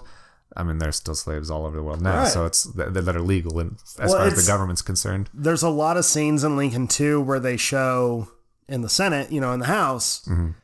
the Democrats versus the Republicans, and we we complain about the mudslinging these days. Yeah, wasn't any better It's- back. It wasn't any better back then. In fact, they had legitimate. I mean, most of their arguments were just insults, at least according to this movie and like Mm-hmm. Yeah. some transcripts. But where it's like there is no argument for a, a cause. It's just I hate you, so I'm just gonna insult you for two minutes straight, and we'll get people to cheer. yeah, I believe it. Just because you wear a powdered wig doesn't make you any fancier right. Or any more civilized. But it, it is funny seeing uh, Tommy Lee Jones play a Republican in this movie, a very passionate Republican in this movie. Okay. Uh, also, history lesson for you folks. Yeah, a lot of people probably don't know because they live now when things are are painted to be the opposite. yeah, so back then it was the Republicans were trying to abolish slavery, Yeah, Lincoln was a Republican, pre- Yeah. the first Republican president. and uh, the Democrats were wanting slavery. They did not Mm-hmm. want equality, Right. Well, they wanted states' rights, states' rights. which yeah. means that they their state can decide, and the federal government, which is what Lincoln is the charge yeah, of. and they, they shouldn't were very much against like uh, black people getting the vote, Mm-hmm. black people being able to do some of the same things. It's very like the movie really shows quite a bit. They have a couple characters where they they hate slavery, Mm-hmm. but they do not want black people to have any rights except to not be a slave. And it's very like And there's a lot of complexity with their word they'll upend the economy. Like that's a big part of yeah, of people's like livelihood is is working on a plantation or at plantations and Lincoln is so interesting because he was the first Republican president and he was like he was the eighth actual president I think now Yeah. now I'm second guessing myself but I'm pretty sure um but it's it's interesting because I think people assume there have always been a Republican candidate and a Democratic candidate but there if you are a kind of the person sixteenth. 16th way later. So six I just double the number I said and then that's what it is. So um in so if you think of America for the first 16 presidencies, 16 terms or I guess 15 terms, um 15 times 4 is 60.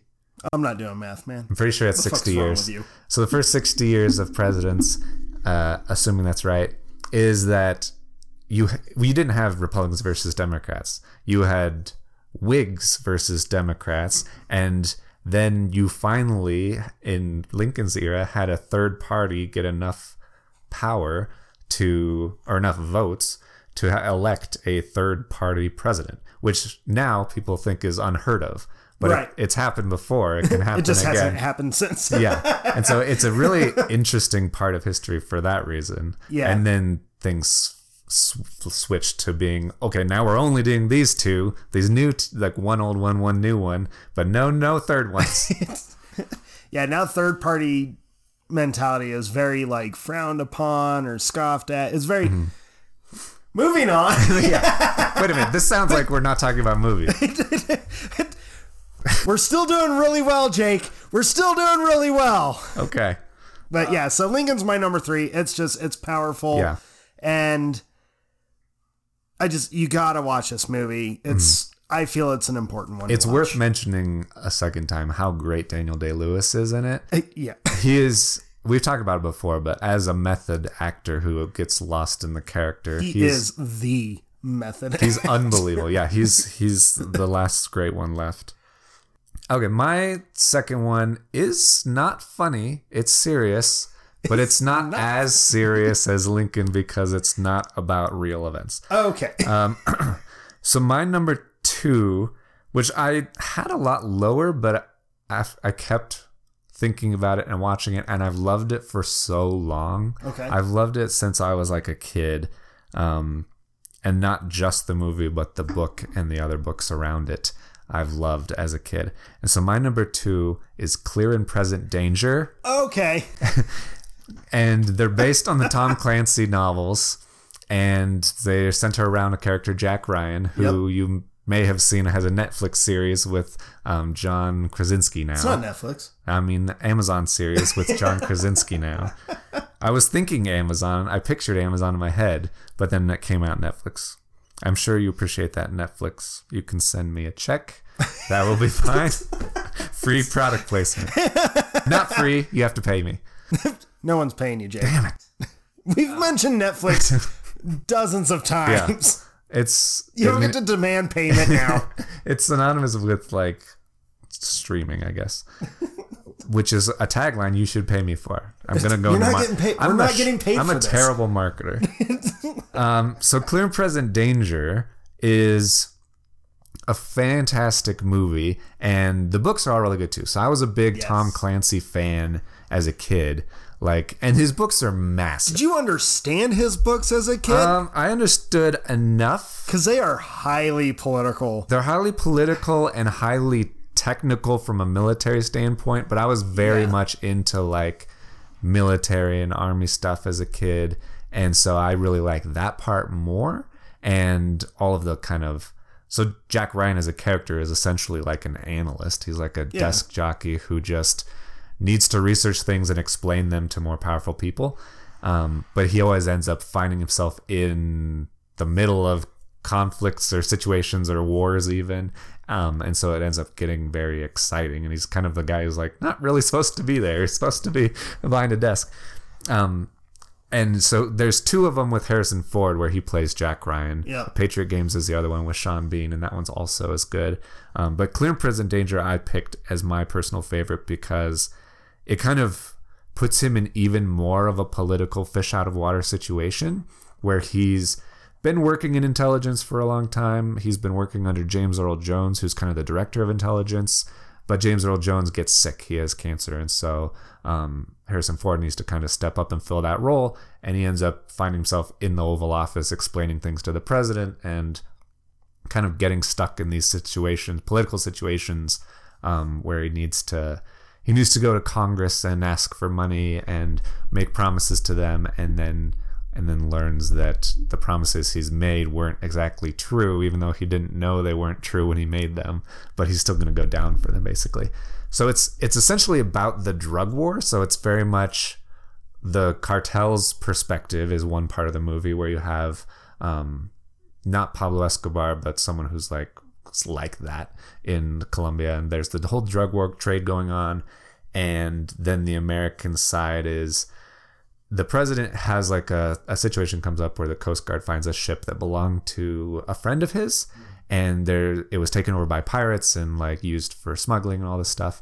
And so he, the president says, I can't instruct you. Like he's talking to like his um, secretary of defense, like other cabinet members. He's like, I can't instruct you to do something about this, but you need to do something about this. Yeah. and so he needs to like not not know the details, have plausible deniability, um, and so they kind of take it and run with it and send troops down, special ops guys who are off the books, and they have to go down and kind of disrupt the operations in Colombia. And so Harrison Ford is like getting funding for his department, and they're like, no troops can go down, right? He's like, I give you my word, no troops. And then cut to troops are going down there. yeah. and so it's very much and so he kind of discovers two he's he's fighting two wars. He's trying to research the cartel and their whole intelligence community and how they're staying one step ahead of everything. And then he's also trying to suss out this situation in his own office where a guy down the hall from him is kind of leading this whole operation and and and so he's kind of trying to figure all that out and do a little bit of espionage there. Um, and so it's really it's really interesting and complicated and cool. There's a good amount of action in it as well. It's not just political it's very actiony. Um, willem dafoe is in it. He's kind of the main contact in colombia who runs the team down there, the team of soldiers. Yeah. He actually plays a character named Clark, and one of the guys he recruits, a sniper, is named Chavez. And if you know your Tom Clancy lore, those two guys are heavy in the Rainbow Six like books. Yeah. And the Rainbow Six book was like my favorite. It was massive. It was big. It fuck a off book. massive tome. It's like yeah, it's like it's like Stephen King's It almost. It's Yeah. like that huge. It's amazing. Like- um, I rented it probably a dozen times from the library. It's so fun. Ninety percent of Tom Clancy's books Mm-hmm. are that size. Yeah, yeah. and so it's it's just really really good on on all levels.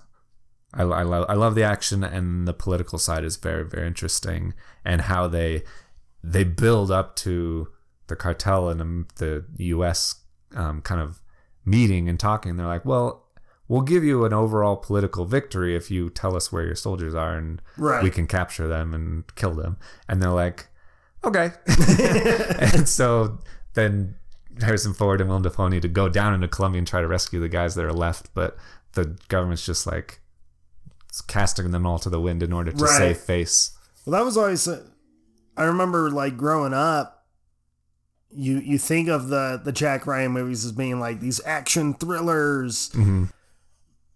and then you rewatch them as adults, and you're like, wait a minute, this is very like this is very political. And Mm-hmm. then if you go one step further and read the books, Yeah. there's like no action in a lot of the books because it is all political. It's Yeah. highly political. Yeah, it's mostly political, and then it'll be like, and there's this other guy who's down there doing And something. then here's some violence Yeah. and politics. yeah.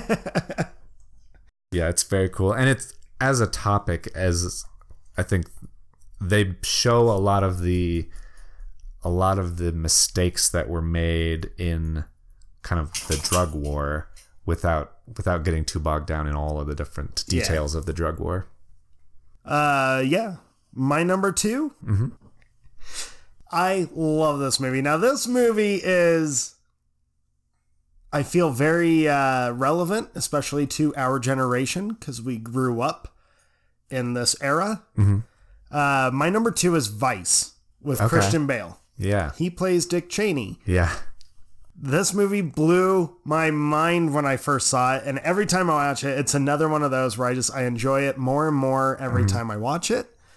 Um, like I said, we grew up in the Bush Yeah. Cheney era. Yeah. You know, eight years of that of that presidency. Yeah. I kind of remember Clinton, but I mostly remember Bush. Right. He was. I mean, we were sixth grade when Yeah. he got elected. We. I mean, we watched his entire. Pre- he's the first president Mm-hmm. we actually were watching. Yeah. And I mean 9/11 is a defining moment in our generation for sure. It is. Yeah.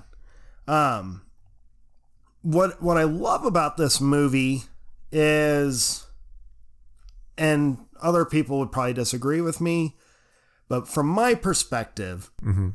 uh, they don't paint Cheney as the super evil dude. Okay. I'm sure some listeners are probably like, "Are you fucking kidding me?" but Well, that it's another surprising thing because I don't I don't know about it and I haven't seen the movie, but I do know that a lot of people in Hollywood feel like Cheney is like a warmonger, antichrist kind Yeah. of person. So let me clarify my comment or my viewpoint. Uh, to me, the movie really shows him as being one of the most intelligent politicians ever Yeah. who made very questionable decisions and somehow I mean Bush was our president Mhm. but I think everyone kind of unanimously especially our generation now really understands or feels that Cheney was running the show. You mentioned Dave having the like person I kind of feel like that's what the White House from 2000 to 2008 was. So it's You don't get the idea from George W. There's the brightest crayon in the box. Right. Uh, but Vice, I mean, it's got some very funny moments because it's supposed to be kind of a, a comedic, like a satirical take on this, but Yeah.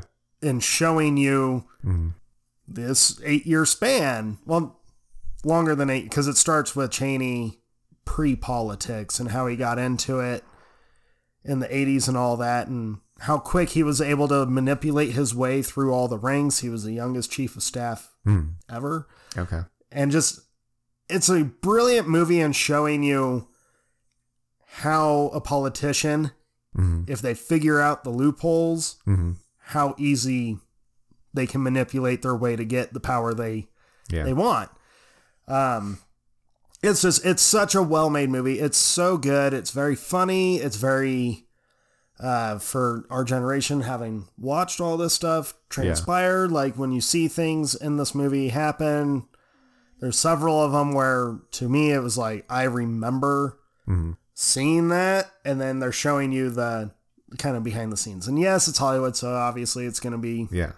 exaggerated or manipulated itself. Yeah. but Political. yeah it's just, it's so good um and it, it is very i think important that they made it to show and exploit these loopholes and how quick they can be manipulated and taken advantage of because every fucking politician does it i don't care what side you're on It's the game. It's not. it's- It's that if you want to be a person in there, you have to do it. yeah And unless you're, I mean, there's no other option. It's- you're, you're a you human either being. play the game or you're not gonna make it Yeah. it's that simple yeah. So I love this movie. It's just it's I've shown it to like friends of mine that are, you know, right wing people, and I've showed it to people friends that are left wing, and everyone has kind of. I've had a few people tell me they hated it. Well, sucks for you, um, but it's just I love this movie, and Christian Bale. I'm such a huge fan of his. And this is another one of his turn, like Daniel Day Lewis with Lincoln, where you don't see that actor, you just see this character. Yeah. Hundred percent that. Yeah. It's Which so good. he tends to do, Christian Bale tends to do on an extreme level where he'll transform his whole body Yep. into a character. Um, it's not just makeup usually. It's Yeah. it's mostly him and some makeup. Although this was the first time he used a nutritionist to help him with this role. I was gonna. uh, You kind of have to after forty. You kind of just you can't keep going back like and because he did Hostiles right before he did Vice, and in Hostiles he's fairly thin, yeah, and then he played Dick Cheney. So yeah, yeah. And you can't just wear a fat suit. You got to put some on. yeah but it's i i love this movie um you especially have to i won't say what it is if you haven't seen it but the final scene of the the movie is so fucking good Okay. it's it's insanely intense and it just oh it's such a great way to end that movie it's so good i fucking love this okay. I have not seen it. i think you would appreciate it I probably would having grown up in that era for sure. um, but also just the way they approached it. Yeah. Okay. I think you would appreciate it. All right. So my number one, Woohoo! my favorite political movie of all time, is historical Ooh, and terrifyingly political. So my number one movie is JFK. Okay. This is an honorable mention of mine. Okay. It was going like I had all my movies kind of laid out and I was moving them around as I watched them. What rewatching this movie, it's too good. It's so good. And that's an undertaking because it's like a three and a half hour, four hour movie. Yeah, so we've also talked a lot about Kevin Costner lately. In the last like two or three episodes, he's always come up. Yeah. And he does long fucking movies. Very long fucking movies. He has to he has to have the highest average movie Runtime. length runtime of any actor because it seems like most of his movies are three to four hours long. yeah. Um, but yeah, Oliver the like the details that Oliver Stone took when he wrote and directed JFK is unbelievably precise and specific and exactly like he it's very hard to tell the scenes where you where it is an actual historical footage or it's something that he filmed because he used the same like the right camera from the era the right film stock for that era like everything's to down to the exact details um, i read a thing that there's a scene where jfk is getting autopsied and there's he had a lot of different people consulting on the movie but one of the guys he said that he walked into the room and this the tile on the walls was the exact same shade of green that he remembers even though the scene is a short scene in black Yeah. and white he's just spent so much money like redoing the whole plaza and like redoing the oval office to, and all of those places to be exactly how it would have been um, back then Yeah. and and so just that attention to detail is so good and then all of the amassing of source material so he he and he hired someone else to read books upon books upon books and articles and magazines on Documents. Yeah, Yeah. The undertaking for that movie is unreal. yeah and so it's it's a massively epic movie that for a long movie moves at an incredibly fast pace it's it explains a lot and there's a lot of detail in it but it moves very quickly it feels similar to me as like the big short when i watched it where you're getting a lot of information very quickly but it, it feels well paced feels smart um, feels clear eventually as you kind of get it all unraveled there's a lot to unravel in it It's funny that you say feels clear because the whole movie is like why we have conspiracy theories. yeah it, it doesn't feel clear really but the when you get to the end it feels like there's closure or you feel like you get it or at least you get what they got Yeah. um and so it's it's a great movie for monologues as well so it it has a really long monologue with Donald Sutherland who's like this guy with no name that comes out of the woodwork. And he's based on the like one of the main people that was um that was consulting on the movie that kind of when he met Oliver Stone the first thing he told him was basically what this Donald Sutherland character tells um tells uh, Jim Garrison which is um the Oh, fuck his he's name? trying to find Ke- it in his notes. Kevin Costner's uh, Kevin Costner's character's name, and so he has like this really long monologue about all of the th- that they didn't actually ever meet, but he had all the same conclusions that Jim Garrison came up with himself, basically, Yeah. and so it fits the movie. So there's a long monologue there, but the absolute best part, the best like bow on top, is when Kevin Costner has his whole monologue at the end. So I should probably set it up. So the the movie is about I would hope first, I would hope the fact that JFK is on your list, Yeah. your number one, yeah the general public should already know immediately yeah it's the assassination. yeah. It's about the assassination of John F. Kennedy, who was killed in Texas while he was driving in that motorcade, and then there was a lot of weirdness around it, and nobody was really asking questions or investigating it. And so Jim Garrison was a real guy who was the DA of Louisiana. Um, I think it was Louisiana, maybe it was just New Orleans, but he was the DA down there, and he decided to start putting this case together and asking questions. And he brings um, he brings a guy to to trial who's played by Tommy Lee Jones, and he's kind of the first the first domino in a series of dominoes to try to lead towards the fact that the story of JFK's, assassin- JFK's assassination isn't exactly what they told us, that there was some conspiracy and probably a coup d'etat in the United States government from that. Yeah. And so he's trying to, he brings this whole trial and he tries to like explain his whole theory. And he's, so he has this huge monologue at the end where he's talking to the jury and he's telling them all about, um, all about kind of what happened and how, what they should think about the evidence he's provided. And his monologue is so good and he gets choked up in it. And I was like, that, you're a good actor, but that seems too good.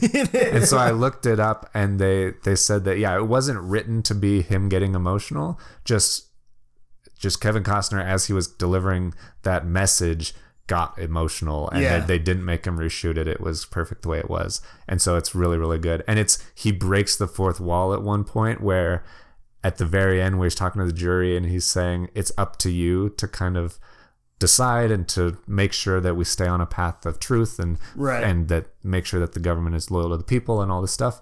He's, he says it's up to you, and he makes eye contact with through the lens, and you feel like he's staring into your soul, Yeah. and it's so powerful. it's absolutely amazing, and it's it's a massive movie with tons of people in it. Um, I already mentioned Kevin Costner and um, and Tommy Lee Jones, but Gary Oldman. Gary Oldman. I was waiting for you to mention Gary Oldman. So Gary Oldman is another great invisible role where he plays Lee Harvey Oswald and does a perfect job of looking and sounding and feeling like Lee Harvey Oswald um, from everything you've ever known. To the point where they kind of reshoot or re refilm or rephotograph famous photographs and famous films with him. with him in it. Yeah. And it looks and feels the exact same as the original that you're used to. And so it, it's just expertly done. Um, Sissy Spacek is Kevin Costner's wife, and she's great as he's like getting under threats. And he's like, You have a family. Like, you can't just keep going around and, and shaking the hornet's nest, basically. And then Joe Pesci is in it, Walter Matthau's in it, John Candy is in it in like a dramatic role.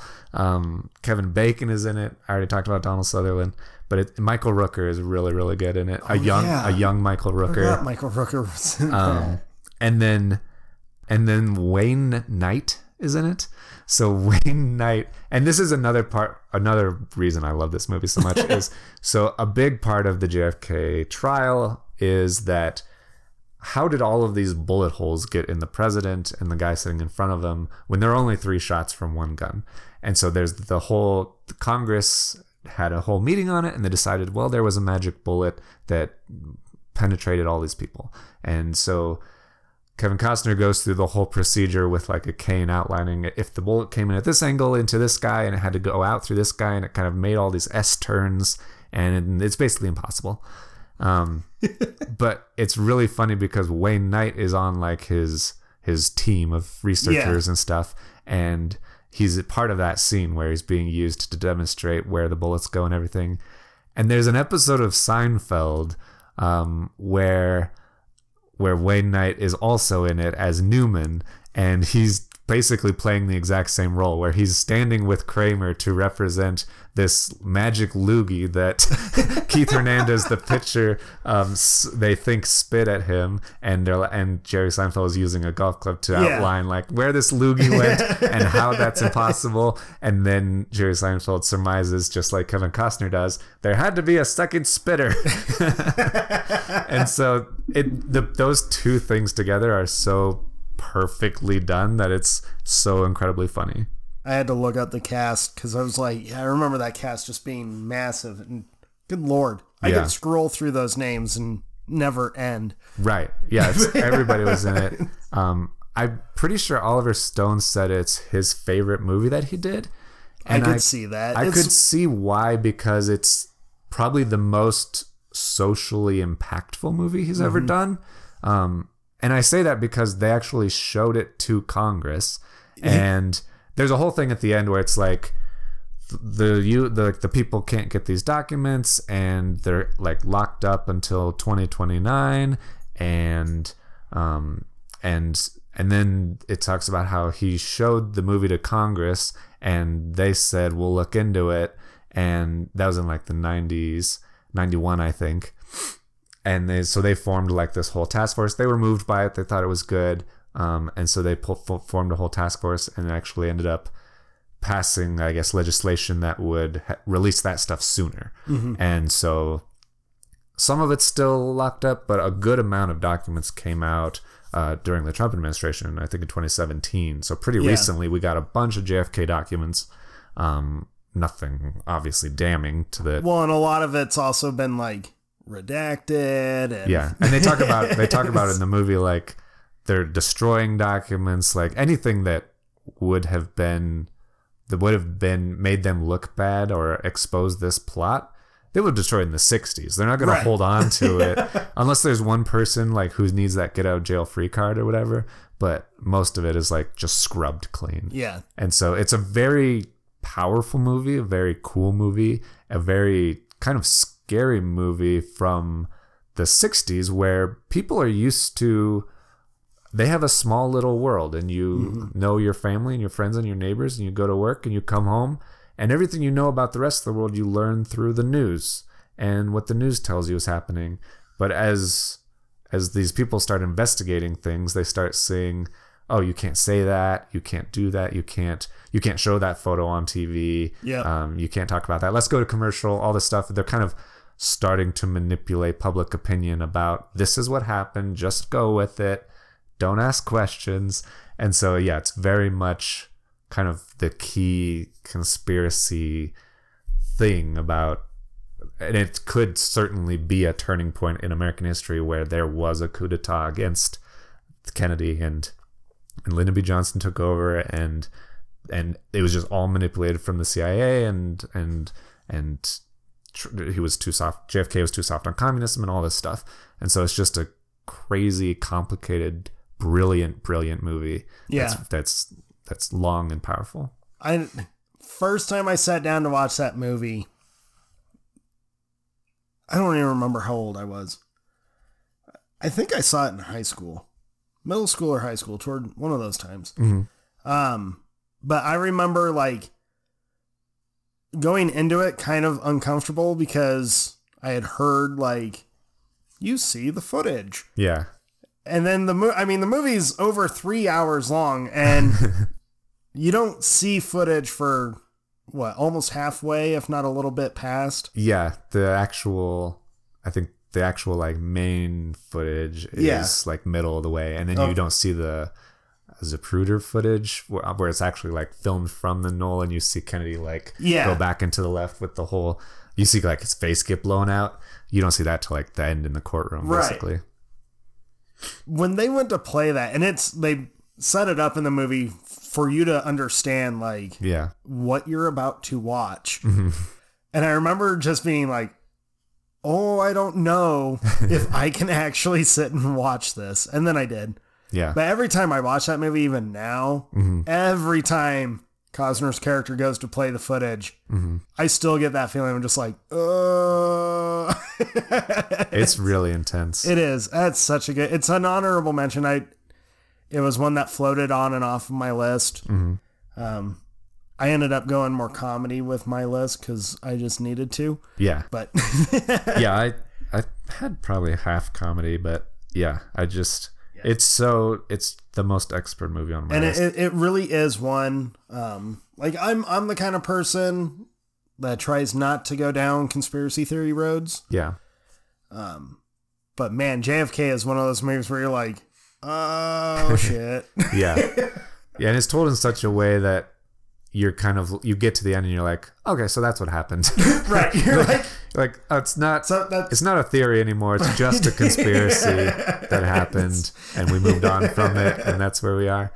and yeah, I- maybe someday we'll find out, but probably not. no, probably not. We're it's too far gone. Yeah, as bringing it back to movies, I one of the reasons I loved it and put it at the very top is because as a as a movie, it mm-hmm. kind of is a, a one of the key examples of the power that film can have um, on society and on culture, and that it came out at a very controversial time. Like it didn't. It came out in '91, so it was like almost 30 years, 20 20 something years after the actual assassination. but people still were not having it. People were like, "This is treasonous. You can't ask these questions. You can't say this about the government. You can't like." People want to believe believe that it's good believe that the Yeah. government's looking out for them and all the stuff. They don't want to question it, and so it's bad if you do. But it's it was so well done, and it came out early enough that I think over time people have because it exists, people are more open to the idea of the, of all that, and so it's I think it's changed culture just as just from releasing a movie and w- making a good one, Right. like researching it well and all that stuff. Um, I think that Oliver Stone did a great job of actually impacting culture and changing people's perceptions by showing them something that they didn't necessarily want to see. yeah. I would agree with you. I would agree. Yeah. Well, my number one Mm-hmm. is polar opposite of yours. Okay. Uh, mine's fictitious. Mine's Fictitious. It's What's fictitious? it's not based on history. Oh, You I thought that was the name of the movie. Oh my god. My number one is fictitious. I was like, Okay, I get why you would take it that way, but that was awesome. it sounded like you were announcing it. fictitious. What does that mean? it means it's not real. Okay, I know what the word fictitious means. Thank you. It is a straight comedy, doesn't try to be anything but a straight comedy, Yeah. And it is an amazing satire on American politics. Okay. The Campaign is Yeah. my all time favorite political film Yeah. with Will Ferrell and Zach Galifianakis. I mean, It's perfect. it, yeah. It's perfectly even and funny. I mean, it's it's all about just Paul. I mean, Will Ferrell plays this Mm-hmm. four-time congressman that doesn't do anything except for sleep with random women, especially one named Shayna. and it's it goes through like how campaigns are run and how right out the gate they're all there just to manipulate public opinion. Mm-hmm. There's no care for truth. Yeah. There's no care for actually doing any good. They just want money and power. That's all it is. And this movie does such a great job of like ripping into it, making fun of it. Uh, even from even down to uh super rich people literally buying out candidates Yeah. for their own personal gain Yeah. Yeah. Which this is a thing, folks. Don't go on a rant. Don't go on a rant. We're almost done. We're almost done. We've almost made it. Uh, yeah, the campaign is just, it's so funny and it's full of ridiculous scenes. I can't watch this movie and not be in pain from laughter with Yeah. the punching gags that are in this movie. Yeah. They're so perfect. They're so fucking good. It, it is just, I mean, it's especially around any election time. Yeah. Watch this movie because it just, for being a Will Ferrell comedy, it puts politics in a pretty good, like, Yeah. spotlight of this is ridiculous. Right. You should be forcing your candidates to actually be working for you. Right. yep. It's- it's Yeah. It does such a good job of of kind of showing you the farce of politics. yeah yeah i just it's it's too good to me i i don't i know there's a ton of people that don't like it i honestly don't understand how you don't like it Yeah. because it's just so fucking funny it's it just it's politics Yeah.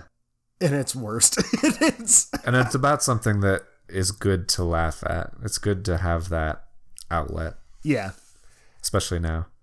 Especially now so campaign is my number one i mean it's That's great. They're they're two uh so they're in North Dakota running just for states congressmen. Yeah. There's no presidential stuff about it. It's just and one of the candidates is a super flamboyant Republican guy who just happens to be the son of a very rich dad who you don't know what he did.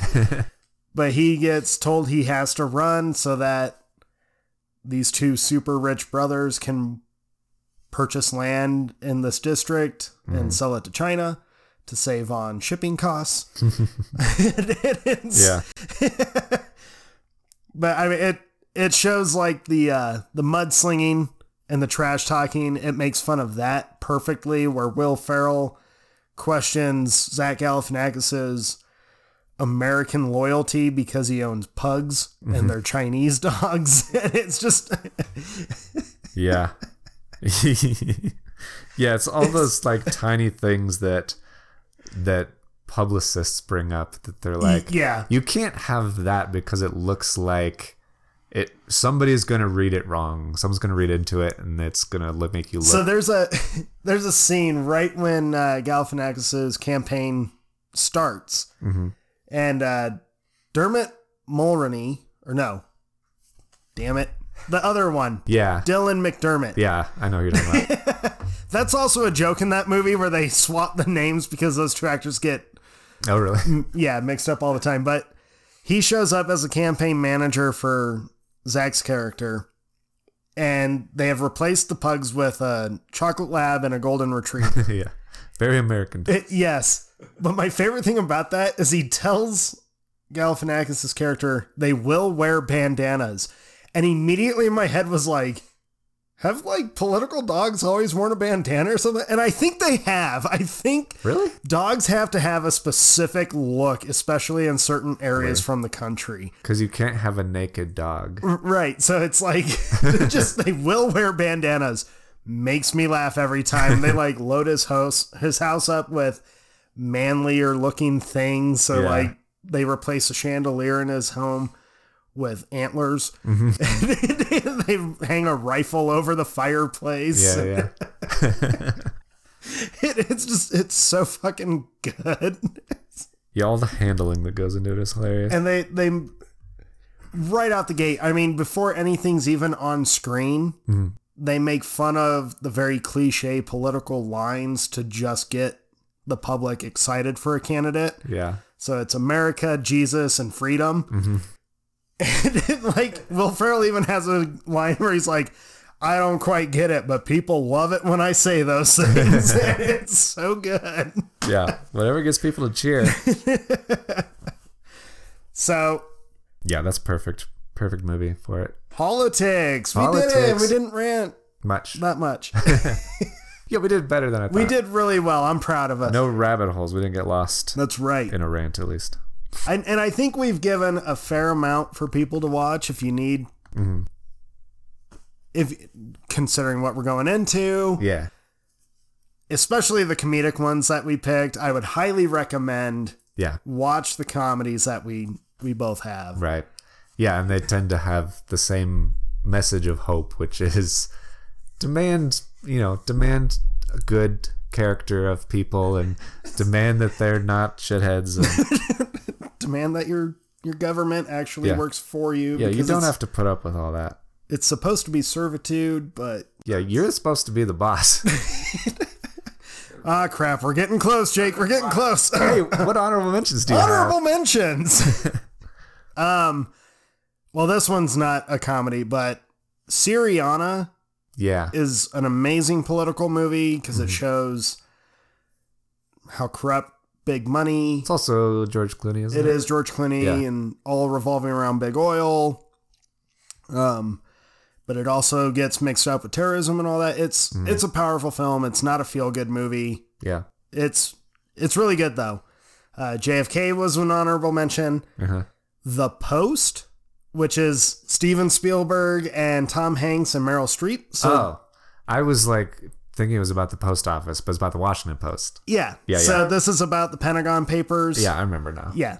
Uh, it's another historical one. Mm-hmm. Watch that. It's an important piece of history. You should watch it. Where freedom of press was basically stopped. Yeah. So because the government was getting called out. Yeah, yeah, kind of a if it if it went another way, it would be very hard to continue to defend against freedom of the press. I think we would be a very different looking country Yeah. had things gone a different way. yeah, which is still something we're battling, but Yeah, it's important to continue to battle that. right. Um, unfortunately, our media has definitely gotten all sorts of fucked up over the years. Yeah. But, and then uh, another comedic one, My Fellow Americans. This is from the 90s. It's a comedy about two ex presidents, a Democrat and a Republican, who get caught up in a scandal. Okay. Well, they, they stumble across, upon a scandal uh huh. and they are trying to avoid being assassinated so they can expose the scandal. Okay. it's a comedy. It's got James Garner and Jack Lemmon. Oh, okay. It's so good. Um, and then I can't believe this one wasn't on your list. I was expecting it, Yeah. I only had 10 spots. and I can't believe it wasn't on mine. yeah.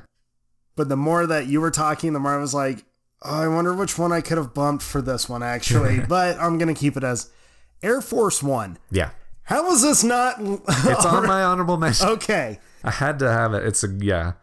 I talk about Harrison Ford and watching Harrison Ford. I was like, I need to watch Air Force One again. Air Force One. Harrison Ford plays a president who makes a very stout stance on we will not negotiate with terrorists. yeah. And then Air Force One gets hijacked by Russian terrorists. Yeah. you have to get off my plane. Dude, if you want to see Harrison Ford in the most badass role, Yeah. this is it. As the president, As the president. generally not badass, generally dorky. Right. And it, I love that. Like, there's parts where you can tell he's he's playing it as like I'm the president. I don't know how to handle a, a machine gun. Yeah. And then he blows the fuck out of a terrorist, dude. Yeah. It's awesome. but Gary Oldman Oh yeah. is the villain, Yeah. and He's the best at playing villain. he is, and his character in Air Force One is one of the most intense. I remember when my brother got me to watch it Mm-hmm. with my mom and dad. He had told us like he's one of those villains where it's not just talk, Yeah. and we were like, oh, whatever. and then he he follows through with executing people in this movie, which is something that villains Yeah. don't always do. That's true. Yeah. But yeah, Air Force One highly political just because the whole movie is based on hmm under circumstances would you negotiate or Yeah. Yeah. And that's definitely come up a lot in American history. Probably, I mean, world history. I don't know if it's a policy in the rest of the world, but it's always been a thing that they try to do or claim to try to do to not obviously negotiate with terrorists. right. But yeah, very interesting ethical story. Um, okay. Is that all of your own? Yeah, yeah, all you. Uh, so I'll just list ones that we haven't talked about so far. One that's only barely political, um, and I I mentioned it. I think as an honorable mention in the comedy episode too. But you need to see it. I love it. Um, it's called Brewster's Millions. My favorite part about it is the political part where so the the mo- basic story is that he inherits a bunch of money, but and he'll inherit a bunch more money if he can spend all of the, his money. And there's a bunch of rules about what he can spend it on and can't. But he ends up throwing a, a campaign to become mayor of this city and can spend a bunch of money on that. And then he, but his whole like tagline or motto is is vote for none of the above. and so they they try to get on the ballot that you you if you vote for him you're voting for nobody else basically Yeah. because he's not going to actually become the mayor he's just going to bow out and play baseball um, and so voting for none of the none of the above is something that feels like something that you would want to do at times i would think uh, number 12 Throwing that line again, Jake. Number 12, or my other honorable mention is uh, uh, when I put the returns, it just gives it numbers. Um, which is one I can't believe I, neither of us brought up as well. We mentioned it a little bit in the past, but if you want a too real satire, especially nowadays, Idiocracy. Oh my god, how did we not talk idiocracy? Idiocracy from Mike Judge is scary real for 2020's life lifetime. There's just it's just about how everything is so convenient and we're raised by television and America is becoming a bunch of dum dums. Electrolytes.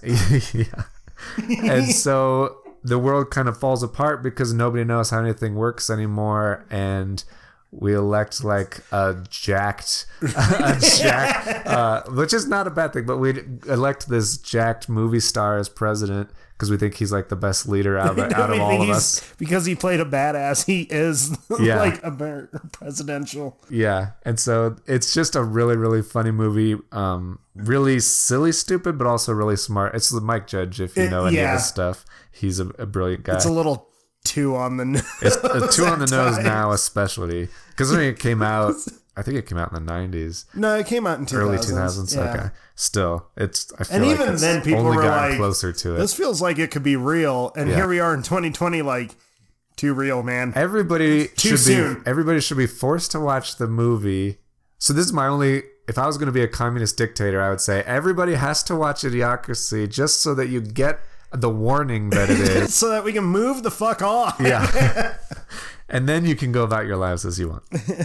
Um, and then I also had Doctor Strangelove, or How I Learned to Stop Worrying and Love the Bomb. That's a huge kind of political Which satire. I feel was that was on my honorable mentions on the comedy yeah, list. Yeah. I think it was. But yeah, as a as a satire, and it's just really really good. Um, and then my only, I guess, serious serious political drama is a really old movie with Jimmy Stewart called Mr. Smith Goes to Washington. I was waiting for yeah. It's probably the most like heartfelt, heartwarming political movie of all time. Um, the speech that he gives at the end, I felt waves of that speech in Kevin Costner's speech in JFK. It's a lot of kind of the same themes in it, but this was kind of the original of of finding hope and finding truth and not letting go of those things and calling your government out. and that you those these people are elected and they can they can do good and not do bad if they choose to. And so they and so he encourages kind of congress to choose to filibusters to do it. So yeah really good jimmy stewart movie. Um and then i guess my last one not isn't so much a political movie is more of a war movie but the patriot there's It has political themes because his character calls Yeah. a lot of people out for That's a lot my of things. favorite part of the whole movie is towards the beginning is everybody's getting together and they're like, "Hey, let's let's uh, rebel from the king and form our own country." And it's about the American Revolution, if you don't Yeah. know, and has Mel Gibson in it. And Mel Gibson, who's a farmer, who's like an a mar- he's like a military hero, but he's just, he's become a farmer and and raised a family, and he's kind of calls them out, and he's he has some of the best lines where he's like, "Why would I trade one tyrant three thousand miles away for three thousand tyrants one mile away?" Yeah. and he really just wants to live his life on his farm with his family and not get boiled up in this whole situation but Which he does. but because his family gets like sucked into it he has to as well and then ends up going to war so it's mostly a war movie but it's a really cool especially about early american history and why people decided to not be a british colony anymore Yeah. some people did some people didn't but there No, were I, I would agree. I think the the beginning, like the first act of that movie, is very yeah uh, political, and then the rest is Mm-hmm. war. And it's always been interesting to me that part of history where I think we just assume that everybody was on board with the revolution. right. well, that's what we were told in the Yeah. the textbooks. but I think most people weren't. Most people prefer stability. And so they were like, no, the king is fine. We'll just keep this. And it was only a small number of people that tried to convince them, gains public support to be like, yeah, this, no, this would be better. Let's try to be a free country. Well, yeah, and I, I think a lot of it was also just getting put in a position of like, well, now we kind of have to. Like, Yeah.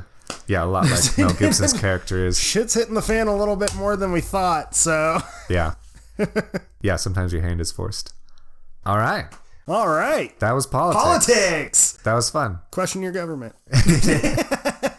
Yeah. if we can leave you with one moral, it's to moral of the story, question your government. Nothing wrong with that. That's right.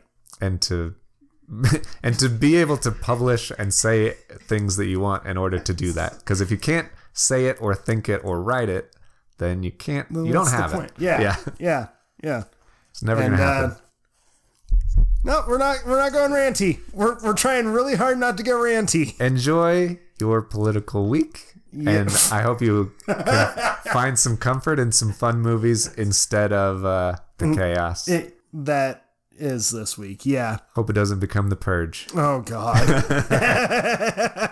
Fingers crossed. I'm smiling, but I'm crying inside. right. We're weeping. We're weeping. all right. Thank you, everyone. Do all the social media stuff. Yep. Uh, tell us your favorite political movies. Yep. And uh, yeah, Yeah, there's a lot of good ones that we missed. I'm sure. Um, I'm- I'm, I'm can't sure bel- there's so I can't believe. I missed Black Sheep. So I'm still embarrassed about that. I'm so glad. But yeah, if you go to movieboners.com, you can see our lists. If you Yep. you don't have to rewind the episode and figure out what, what movie we mentioned, you can go to movieboners.com and see all of our numbered lists Yeah. there. So yeah, thank you, Thank you. and I'll see you next time. Yeah.